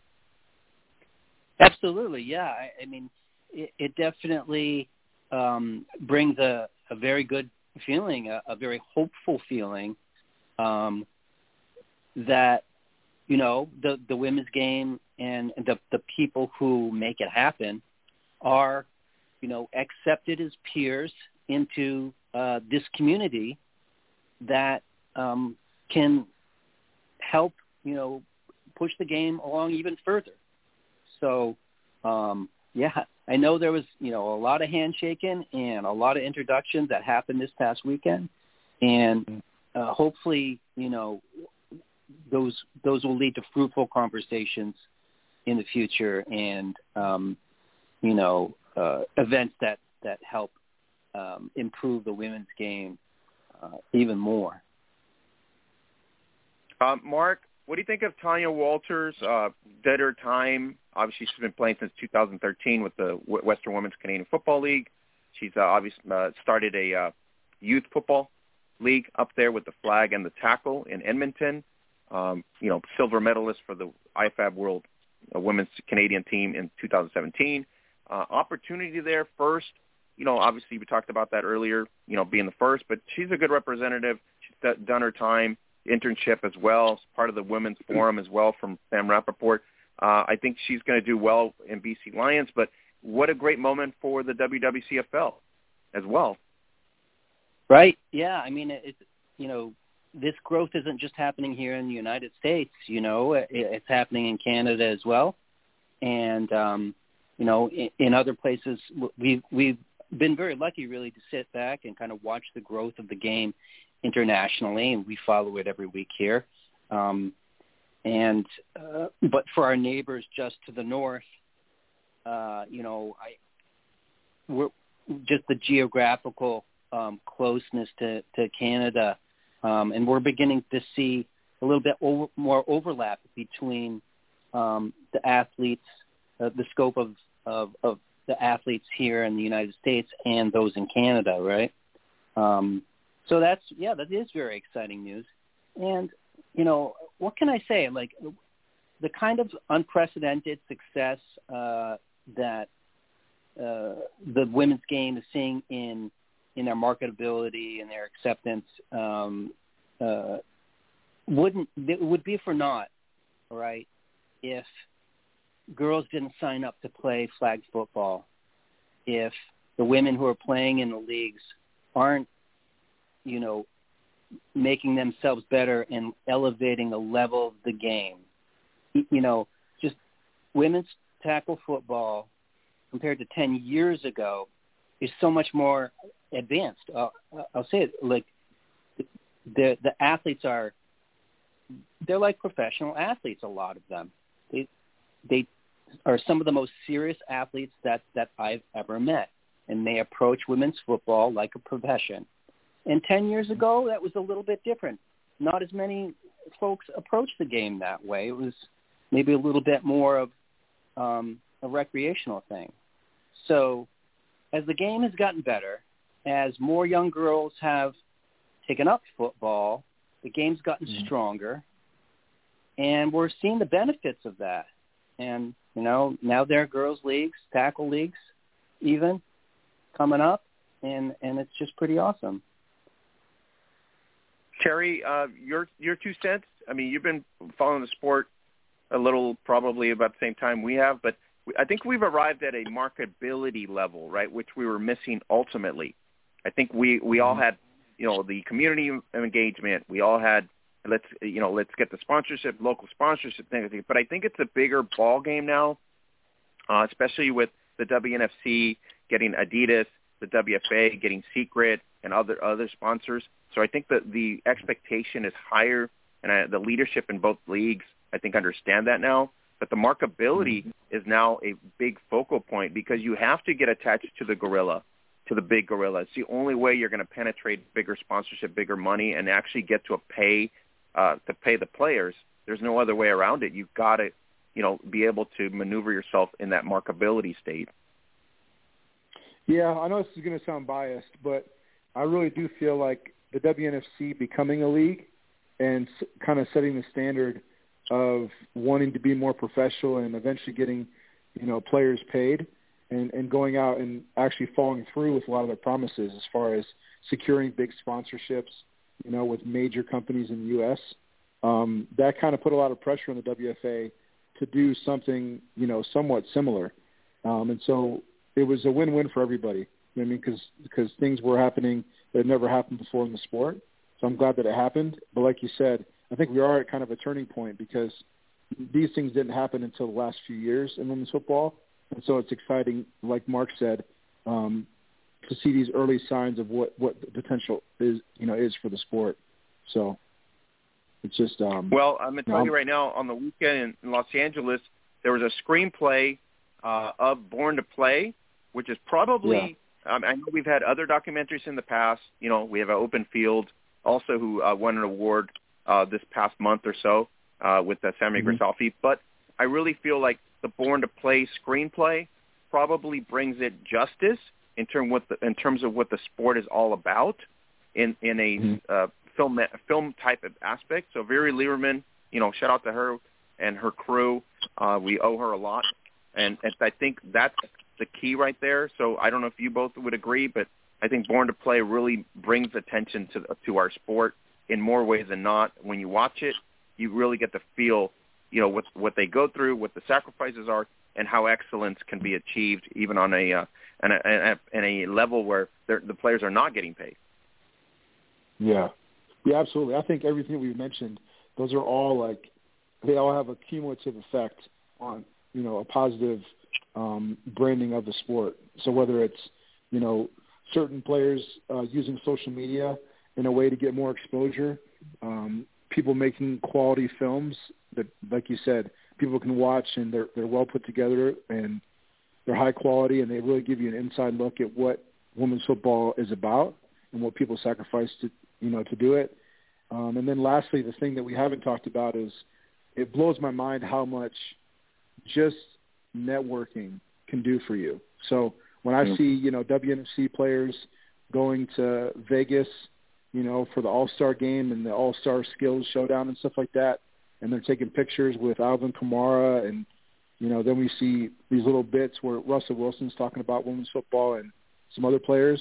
Like all that stuff matters, man. So just having simple conversations, meeting somebody in person, making sure that people are really aware of the sport, um, that that does that does a lot. I mean, you can you can create so much traction just with you know networking. So it's all very exciting. I, I can't wait to see what the future holds. Yeah, and, and Mark, uh, Carrie Walters out there, and she knows branding. The Raiders come to town. She needs to. She knows she has to get hooked up with the Raiders. She's a Raider fan. Uh, I mean, I think she's doing a great job over there trying to get the Silver Stars front and center in terms of Mar- uh, Mark Davis, and uh, hopefully she'll, you know, they'll get supported there in whatever way possible with flag league support or, you know, just a local community aspect of it. But you bring Raider fans to to understand that you have a women's tackle football league or, or a women's you know team in in in the city. Uh, there's opportunity, big opportunity. undoubtedly, and uh, you know, I I'm feeling very confident that um, you know she, Walters will be able to um, bring in some support uh, for the team and, and what they want to do there. And I, I agree with you. I mean, the Raiders are one of the best fan bases in all of sports. Uh, I mean, those they can get pretty darn crazy. Um, so that's a good that's a good fan base to have. And you know, they're they're both in Vegas. You know, it's the only women's game going on there right now. So I, this is a really great opportunity for for um, the Silver Stars to to make those connections and make inroads and work with influencers who can um, really help them out. Yeah. All right. Agreed. She's done a great job marketing in Vegas with the Aces, with the Raiders. Uh, so she's really diving into the WNBA and the NFL. Uh, just you know, just a, an opportunity. She just needs. She's they're working at it. So that's a good sign. Ultimately, um, if we can just get the Charger fans to come over to the LA Legends games, I think we'll be fine. You know, Charger fans. I don't think there's that many Charger fans in Los Angeles. I was just about to ask if there was any Chargers fans. I don't know. Are there any Chargers fans left? Oh, there's plenty. I'm pretty sure that there's a, a few enough to fill the seats at the uh, uh, LA Legends games. So hopefully they'll they'll make their migrate themselves there.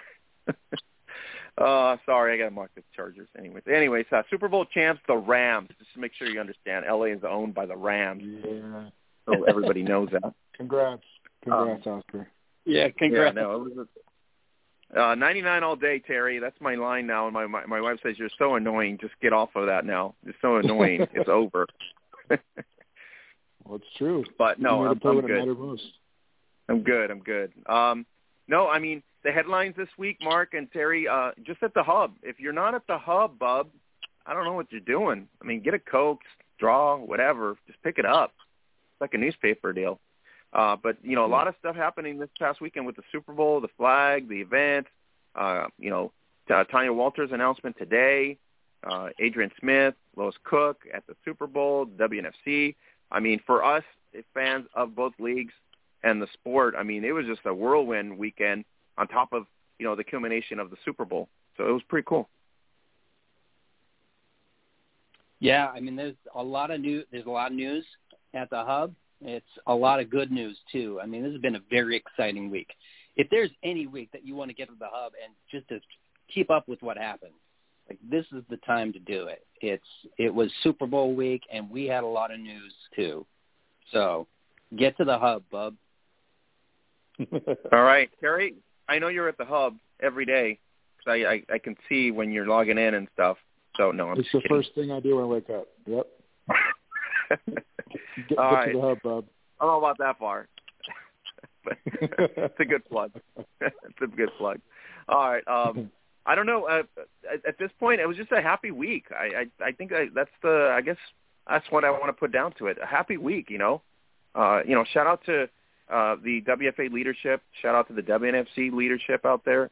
Shout out to the superstars. You know, Lois Cook um, and uh, Adrienne Smith, and uh, you know, great great event out there as well. Shout out to you know Jen Welter, um, Joy Taylor, as well, helping out this week. Uh, you know, and um, um, all the events that happen. You know, in terms of uh, at the Rose Bowl plus at the Super Bowl. I mean, just just an exciting week. I mean, it's a memorable week actually, if you really, really like want to put it in scope, right? Super Bowl 56 will be a memorable uh, uh, event that we can recall back and say, not because the Rams won the Super Bowl, but just because it was just a win-win for both uh, the WFA and WNFC.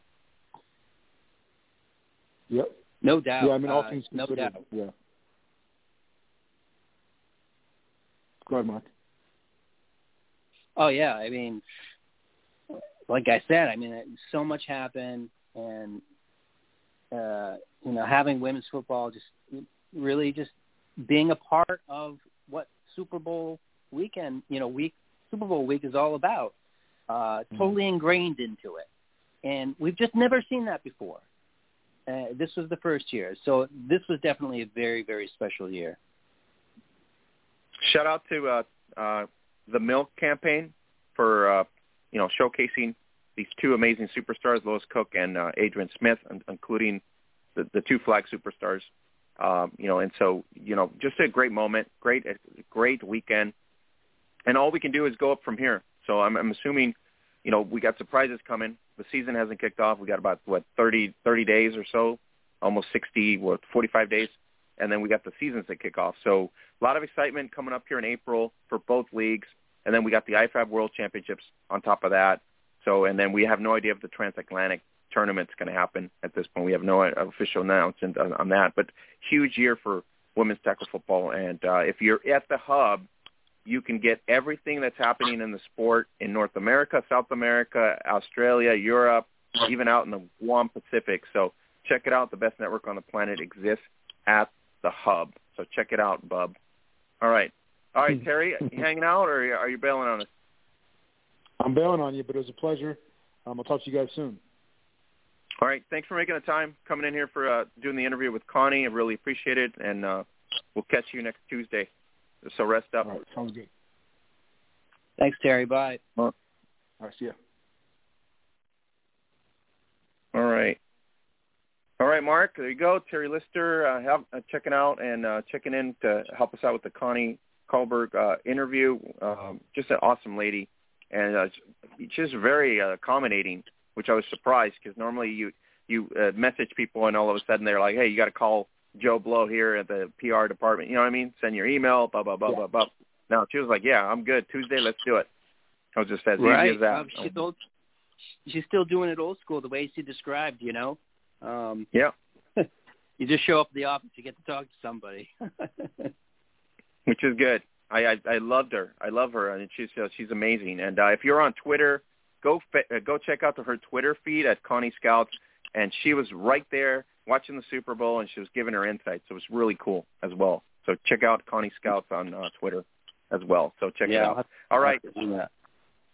Mark, uh, let's break it down here. Uh, I know we're uh, if you guys want to get Texas Valley sports uh, results, you're going to have to go to the hub. I'm sorry because I didn't break it down further enough this week, but uh, you know, go to the hub, get the Texas Valley sports women's uh, uh, breakdown so far in that. But we're going to break down Gridiron West, and we're gonna, we're going to break down LNFA Femenina through three weeks, and uh, break it down until the top of the hour here.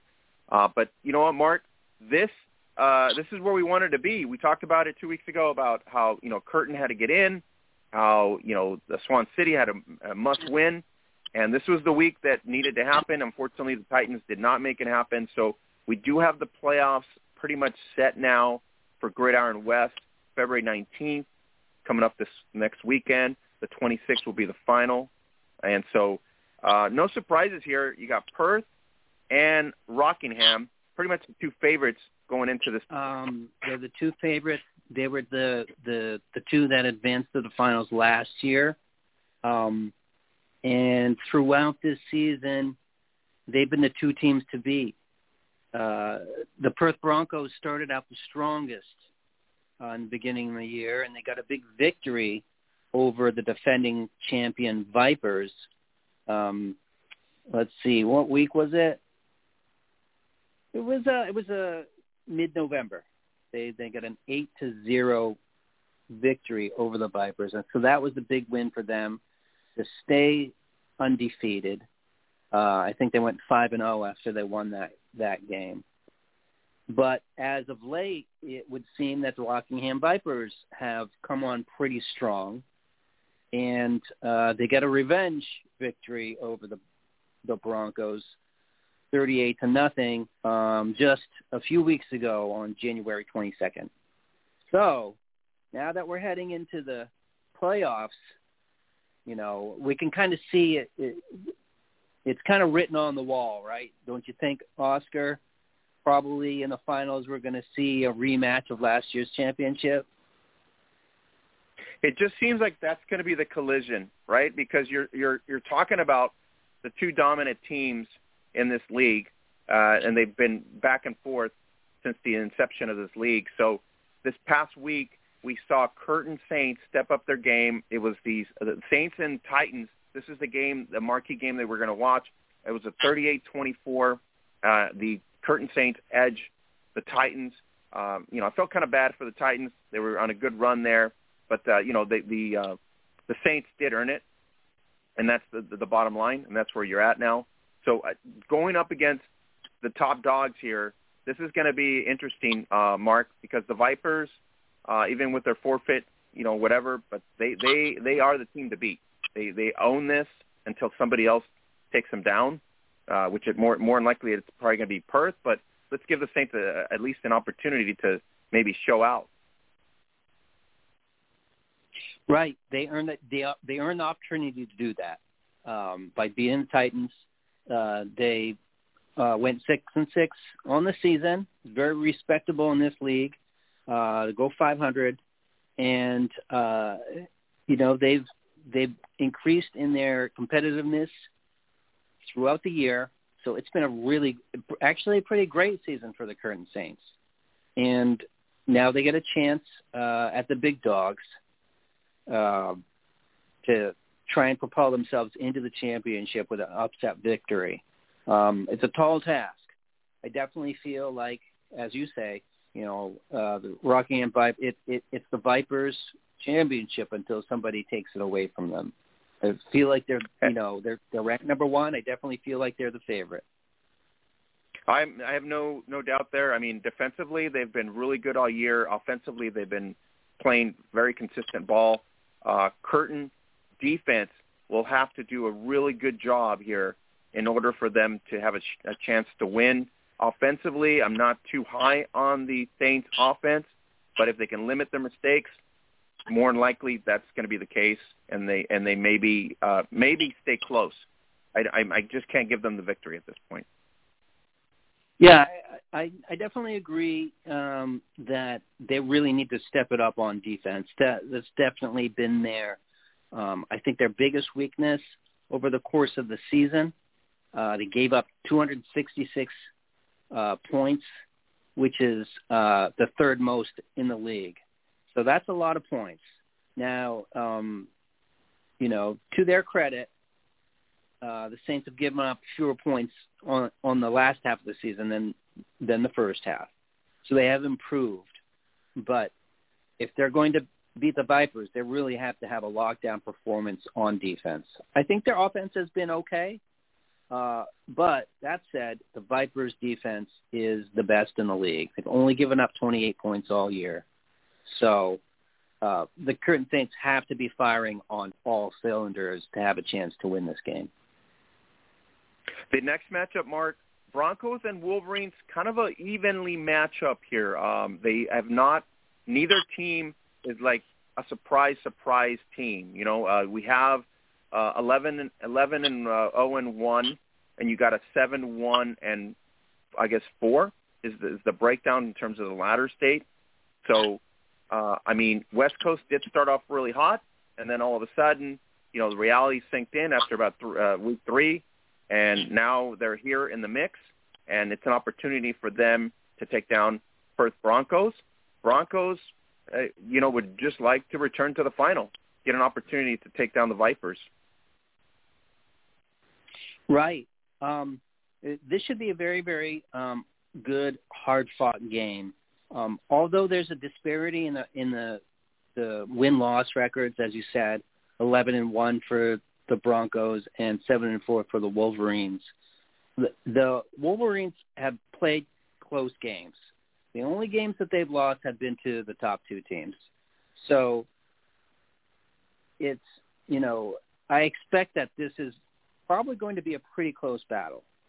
Um, in previous games this year, the Wolverines lost twice to the Broncos. The first time, it it was pretty you know pretty tough loss, thirty to zero. But in the rematch, um, four weeks later, a month later, uh, they lost by a score of fourteen to zero. Okay, still two shutouts. So that's not great, but they reduced the, the you know the margin of their loss by 16 points. If they do that again, well, you know, that's two points in their favor. So, um, you know, I'm not saying it's likely, but I'm saying there's a pos- you know, there's definitely a possibility that uh, the Wolverines can can pull this one out. Uh, like I said about the previous game, the, the other game, you know, they they are going to have to perform well in all three phases of the game uh, the Broncos are, no. are just too strong. You can't make any mistakes. No, exactly. I'm I'm with you on that. I think that's the biggest takeaway from this game is that um, that's the bottom line because they've played tough defensively all year in terms of the Wolverines, but can they score is the bottom line. I think defensively there's no question that they can be, they can really play good ball. It's going to be their offense that we have question marks on right now. Yep, yep. I I agree. I agree with that. And on yeah, the other I mean, side, the only Perth, Perth has done really well, so uh, there's no question there that they they can put up points. They can put up points, and they know what you know the next level is because they've seen the Vipers firsthand. That's right. I've been to the championship for uh, last year, and and I think maybe the year before that as well. Um, so, yeah, it's going to be a very exciting week. Uh, this this coming Saturday, I think the games are right. Both of the games are Saturday. Yeah, Saturday the nineteenth. Uh, we got uh, Vipers taking on Saints, and you got the Broncos uh, taking on Wolverines. This is a a weekend to watch Gridiron West because, I mean, can Curtin Saints pull the big upset? Because that would be an upset if they somehow find a way to take down the Vipers it would be a big, big upset. Highly unlikely. But, uh, you know, if you're Curtin Saints, like I said, defensively, got to step your game up. Offensively, minimize your mistakes, and there may be an opportunity there for that. But uh, given the Vipers' firepower and given the Vipers, like you said, defensive, uh, you know, all year really good, um, I, it's just going to be a hard, hard battle for them to do it. And then on the other side, Perth, I mean, they, they, they're pretty evenly matched. I think, in, in a lot of ways. And so it's got to be a, the team that makes the less mistakes and the team that steps up on defense more likely will get the win. Absolutely. And, um, you know, just in support of the underdogs, there's no team in this league that hasn't been beaten this year. So nobody's invincible. It's a playoffs now. It's been a long season. This has got to be the longest season in in all of women's football, right? 12 12 game regular season. Um, it is so 12 games. Every everybody's worked, you know, hard. You've gotten to the playoffs, and you know nobody's invincible. Now's the time. You just you just got to do it. You got to turn it on. And I think the the bottom line is the the team with the most uh, you know opportunity here is going to win each game the team that's going to step up on defense because uh, especially with Curtin, Curtin really has to set up set the tone early because if they don't, they're going to get blown out. And I think that's not what we want to see in terms of you know a playoff matchup. But uh, no pressure for the Saints, right? it's just the Vipers. That's right. No pressure. You know, you got nothing to lose. nothing to lose. So, and you know, you've had a good season. Uh, nothing's going to take away from that. Um, but you know, it, it'll be interesting to see. Um, now we don't often get stats from these uh, games, but um, you know, turnovers can really play a big role once you get into the playoffs. So it'll be interesting to um, see how turnovers might might play into it. It's going to be a real uh, big key especially I think in the Rockingham game, because if if Curtin starts, like you said, giving the ball away, it's going to be a really bad yeah. day. oh yeah, really a bad day. Not going to be a good day. Um, so looking forward to it. We're going to get some highlights, hopefully, from Gridiron West and the individual teams. They're going to probably, uh, from what I'm told, they're going to upload some of the photos and still photos. Uh, so hopefully we'll get those uh, up and, and once the uh, event and the weekend is over with. Uh, check it out right there at the hub. You'll be uh, in tune with it, and also, at, at, like I said, we'll be sharing some of the stuff from their uh, actual site. So uh, check out Gridiron West Playoffs right there. Uh, Mark, uh, LNFA Femenina. So we're going to go to it right now, um, and then let's bring in the salty one, Mackenzzie Brooks in the house as well, so we can just dive into it. Uh, Mac, uh, we're going into Spain, three weeks into the season here. Interesting matchup so far. It's been a really good whirlwind. So, Mark, let's start with the Levante group. Barbera rookies are 2 and 0 right now. Uh, they're pretty much on a two-game winning streak. You got Valencia on fire, the Firebats, 2 and 1. Uh, they're obviously on a two-game winning streak. And, and then the rest of the the rest of the crowd, uh, Barcelona trying to stay trying to stay close at 2 and 1 with a one-game winning streak. If you go to the center group, it's really uh, the Osa Bears who have surprised everybody this year. 2 and 0 uh, two game winning streak, and then the Demons two and one. Everybody else in the center group is literally struggling, which is Val- Val- Valkyries and the Truckers. But let's start with the let's start with the uh, Barbera rookies here, uh, former champs, multi-time champions, uh, just doing their thing. Yeah, a big victory for them over the Black Demons. Uh, we learned a lot this week about, um, you know, how close uh, or far away uh, teams are from each other in competitiveness. Now, if we just rewind a week, okay, it looked like the Black Demons were the team to beat. They put up a lot of points in their two victories in the first couple of weeks. Um, they put up 52 points and 67 points respectively. And that just jumped right off the page, right? But this week, in facing the Barbera rookies, well, the Black Demons, you know, fall by a score of 19 to 12. Um, so that's you know a big that you know that that tells that tells us a lot really about um, you know how competitive the rookies are they they held the Black Demons to 12 points after you know they put up over 50 points in two games. So you know they got a good defense, and they, outscored the Black Demons. It wasn't it wasn't flashy. It was it was 19 points, but they got the job done, and it was a close game.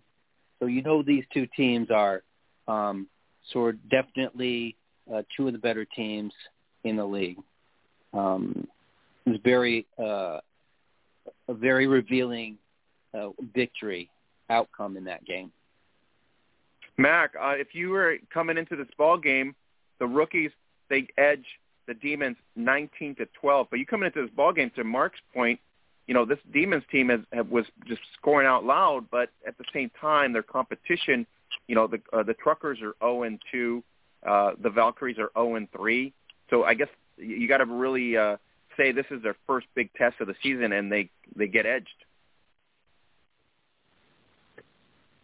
Yeah, you know, it's funny because you know we were talking about it in the chat, you know, in our in our pod chat and everything, and I to say that I'm surprised would be a lie because I'm not. Like I am, but I'm not. Um, when you look at the body of work and the types of teams that you know the the uh, defending champions are going to be playing, it's just like we were talking about last week. You know, you you you have to those those teams that are struggling learn to build and like those brand new teams like like the rookies for perfect example have you know either learned off their mistakes from being on other teams type thing and you know they they finally were able to put it together. So you know that in, that in itself says something. Um as you know as a player here in the states i love to see a, a good upset and that was an upset. Like you that's not something you would have expected, especially if you if you're following us every you know following us at the hub, following us what we post, share everything like that, Lexifa, all of that. You know, you're not surprised if you've been following up on you know the training and everything and practices and you, know bulletins. So I'm I'm glad that that they got a that the rookies got a W, but the defending champions are gonna they're they should start to bowl and keep going for the rest of the season. And you know, uh, Matt, uh, Mac, if you get into uh, the Fire Bats, Valencia has been really good so far, uh, two and one, putting up a really good score. So they they started off the uh, first week against the rookies, obviously the a, a better competition. So they lose 20 to 14 in week one. Then they go into this week coming up here, and they just put the fire uh, afterburners on 62 to six. Uh, you know, of course, it's the Valkyries, a brand new team, but uh, bottom line is, somewhat they came out angry this week three after losing week one. Oh yeah, I I I tell you, any any team in the states probably would have did the same damn thing. Like after getting a waxing, I'm gonna turn around and give a waxing. You know, you you give you you give one and you get one. That that's kind of the philosophy it seems to be nowadays. You know, unless unless those other teams that you're playing are just that you know just that competitive and are just up there with the type of types of talent those championship type teams have. On the scoring, Mac, uh, if you go to Levante Group, the first group here, Barberas are uh, in first place, two and zero. Oh. They're putting up 130, almost an average 130. Valencia, two and one, putting up 133. Are these the two teams that will clash in your eyes? I think these are the two teams that probably will clash at, towards the end of the season because this is going to be the one and two battle. Oh, absolutely. Yeah, it's it's gonna be that exactly, just like you said. They're gonna they're gonna clash, um, and it's gonna be a tight tight game. It, there's not going to be very much room for error on either side. Um, I mean, and, and worst worst worst case scenario, it could go into a double, triple, you know, quadruple overtime type thing. It's going to be great, Mark, to see finally a matchup here. The Osos have improved a lot. Uh, they have, you know, put together a really good streak here. Uh, they're two and zero oh on top of the uh, center group. Uh, they're only the only team chasing them is obviously the the, the Black Demons. Uh, they're putting up 120 on average, two two game winning streak. They take care of business against Dracs, 68 to 12, which there was no no question there. They're the better team. And then if you go back to uh, week one, uh, 25 to 12, they take down Valkyries. So uh, bottom line is, I think uh, this Bears team is really uh, going to going to end up clashing with the Demons in that group.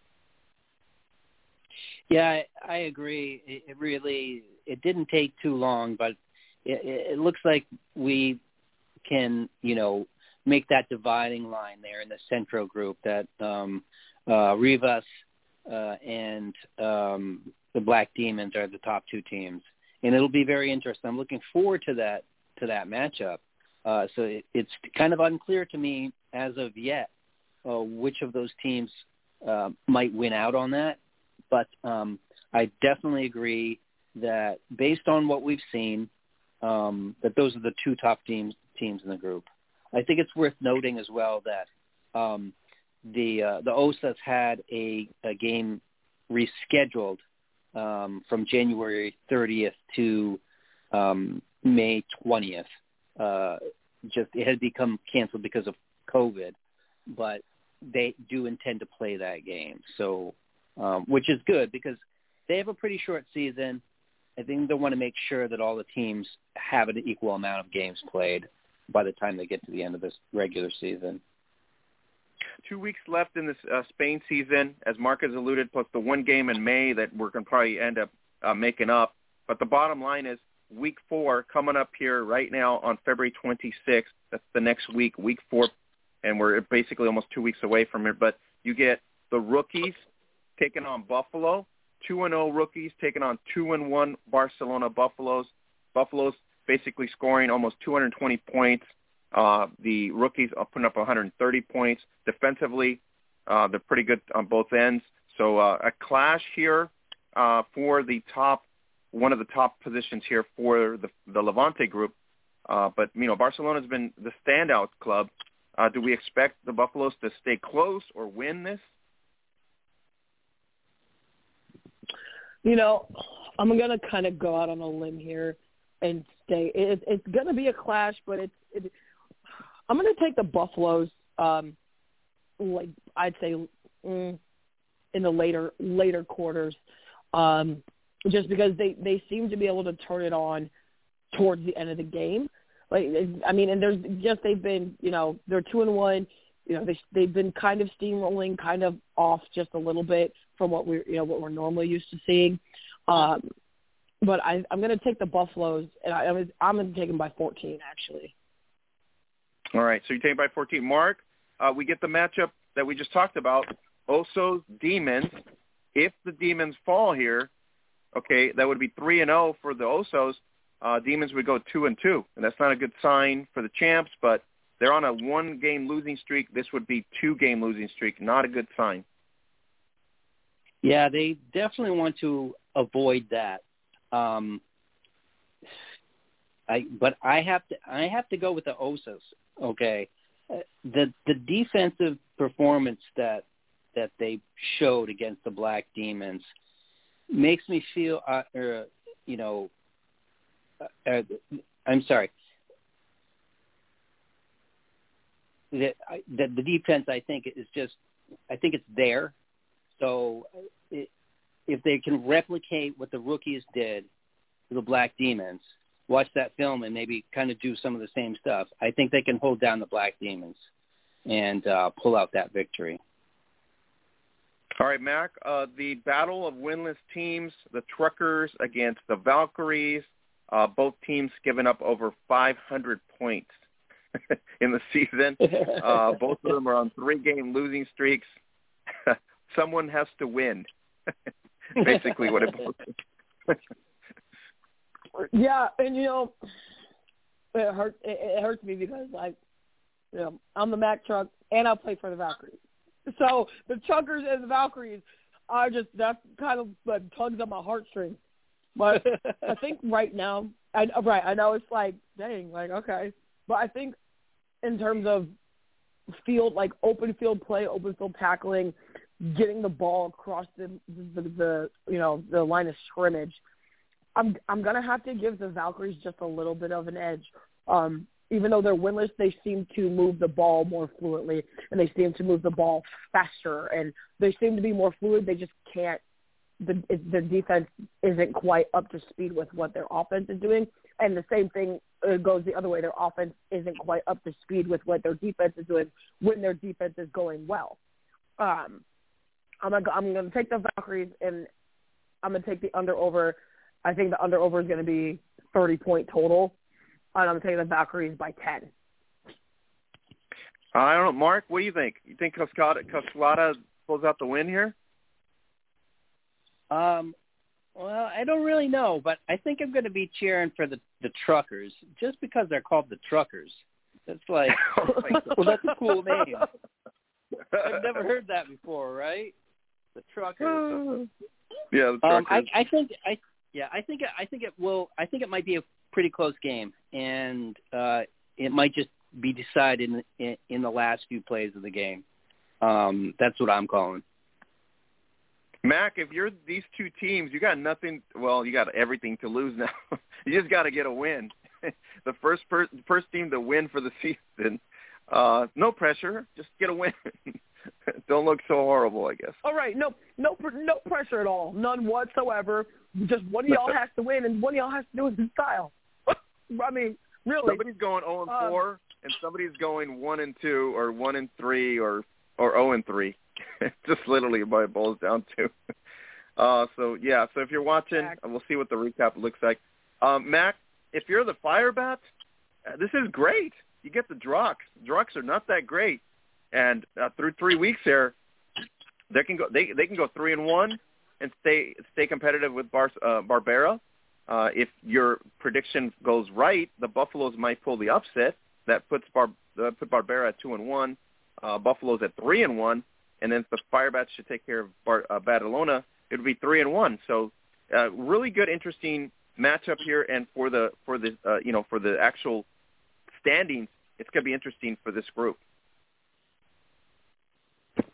If I'm the Firebats, and I you know I normally don't I normally try my best not to underestimate any team, regardless of what their record is. However, if I'm the Firebats right now in this this current time continuum of 2022, um, I am I'm literally I'm kind of using this as a tune-up game. I'm because we're rolling right now. You know, there's not there's not much gray area in terms of things that need to be worked on. You know, we had a little bit of a hiccup. We're three and one, two and one. But those two games, we you know we were excelling, we were progressing. Third, you know, game number three, same thing. We just couldn't finish it out. You know, I'm using I'm using this game as a tune-up game, um, and it's not going to be a blowout. I'm not going to say it's going to be a blowout. It's going to be I say a field goal to a touchdown point range, like that three to seven, three to seven to ten point range, um, in favor of the Firebats. So you're giving the drug girls some hope. That's really good for you. Uh, I'm not. I think they're going to get burned. but anyway, all I'm saying is, if you're in Badalona, the salty one just gave you some hope. Step up your game.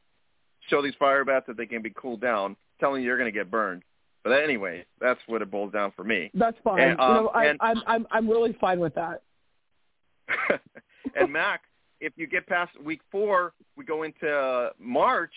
Uh, the matchups are going to get really, really heated. You got Osos taking on Buffaloes. You're going to have Firebats uh, pretty much in the driver's seat up to the playoffs and starting, and then you're going to get rookies against Demons. So uh, LNFA Femenina, it's going to get really heated in the next, uh, you know, this next week or two weeks from today, plus the March slate. So interesting, and we'll be covering it wall to wall. Check it out right there at FIFA underscore ES, and we'll be on top of it, everything that's happening in the sport.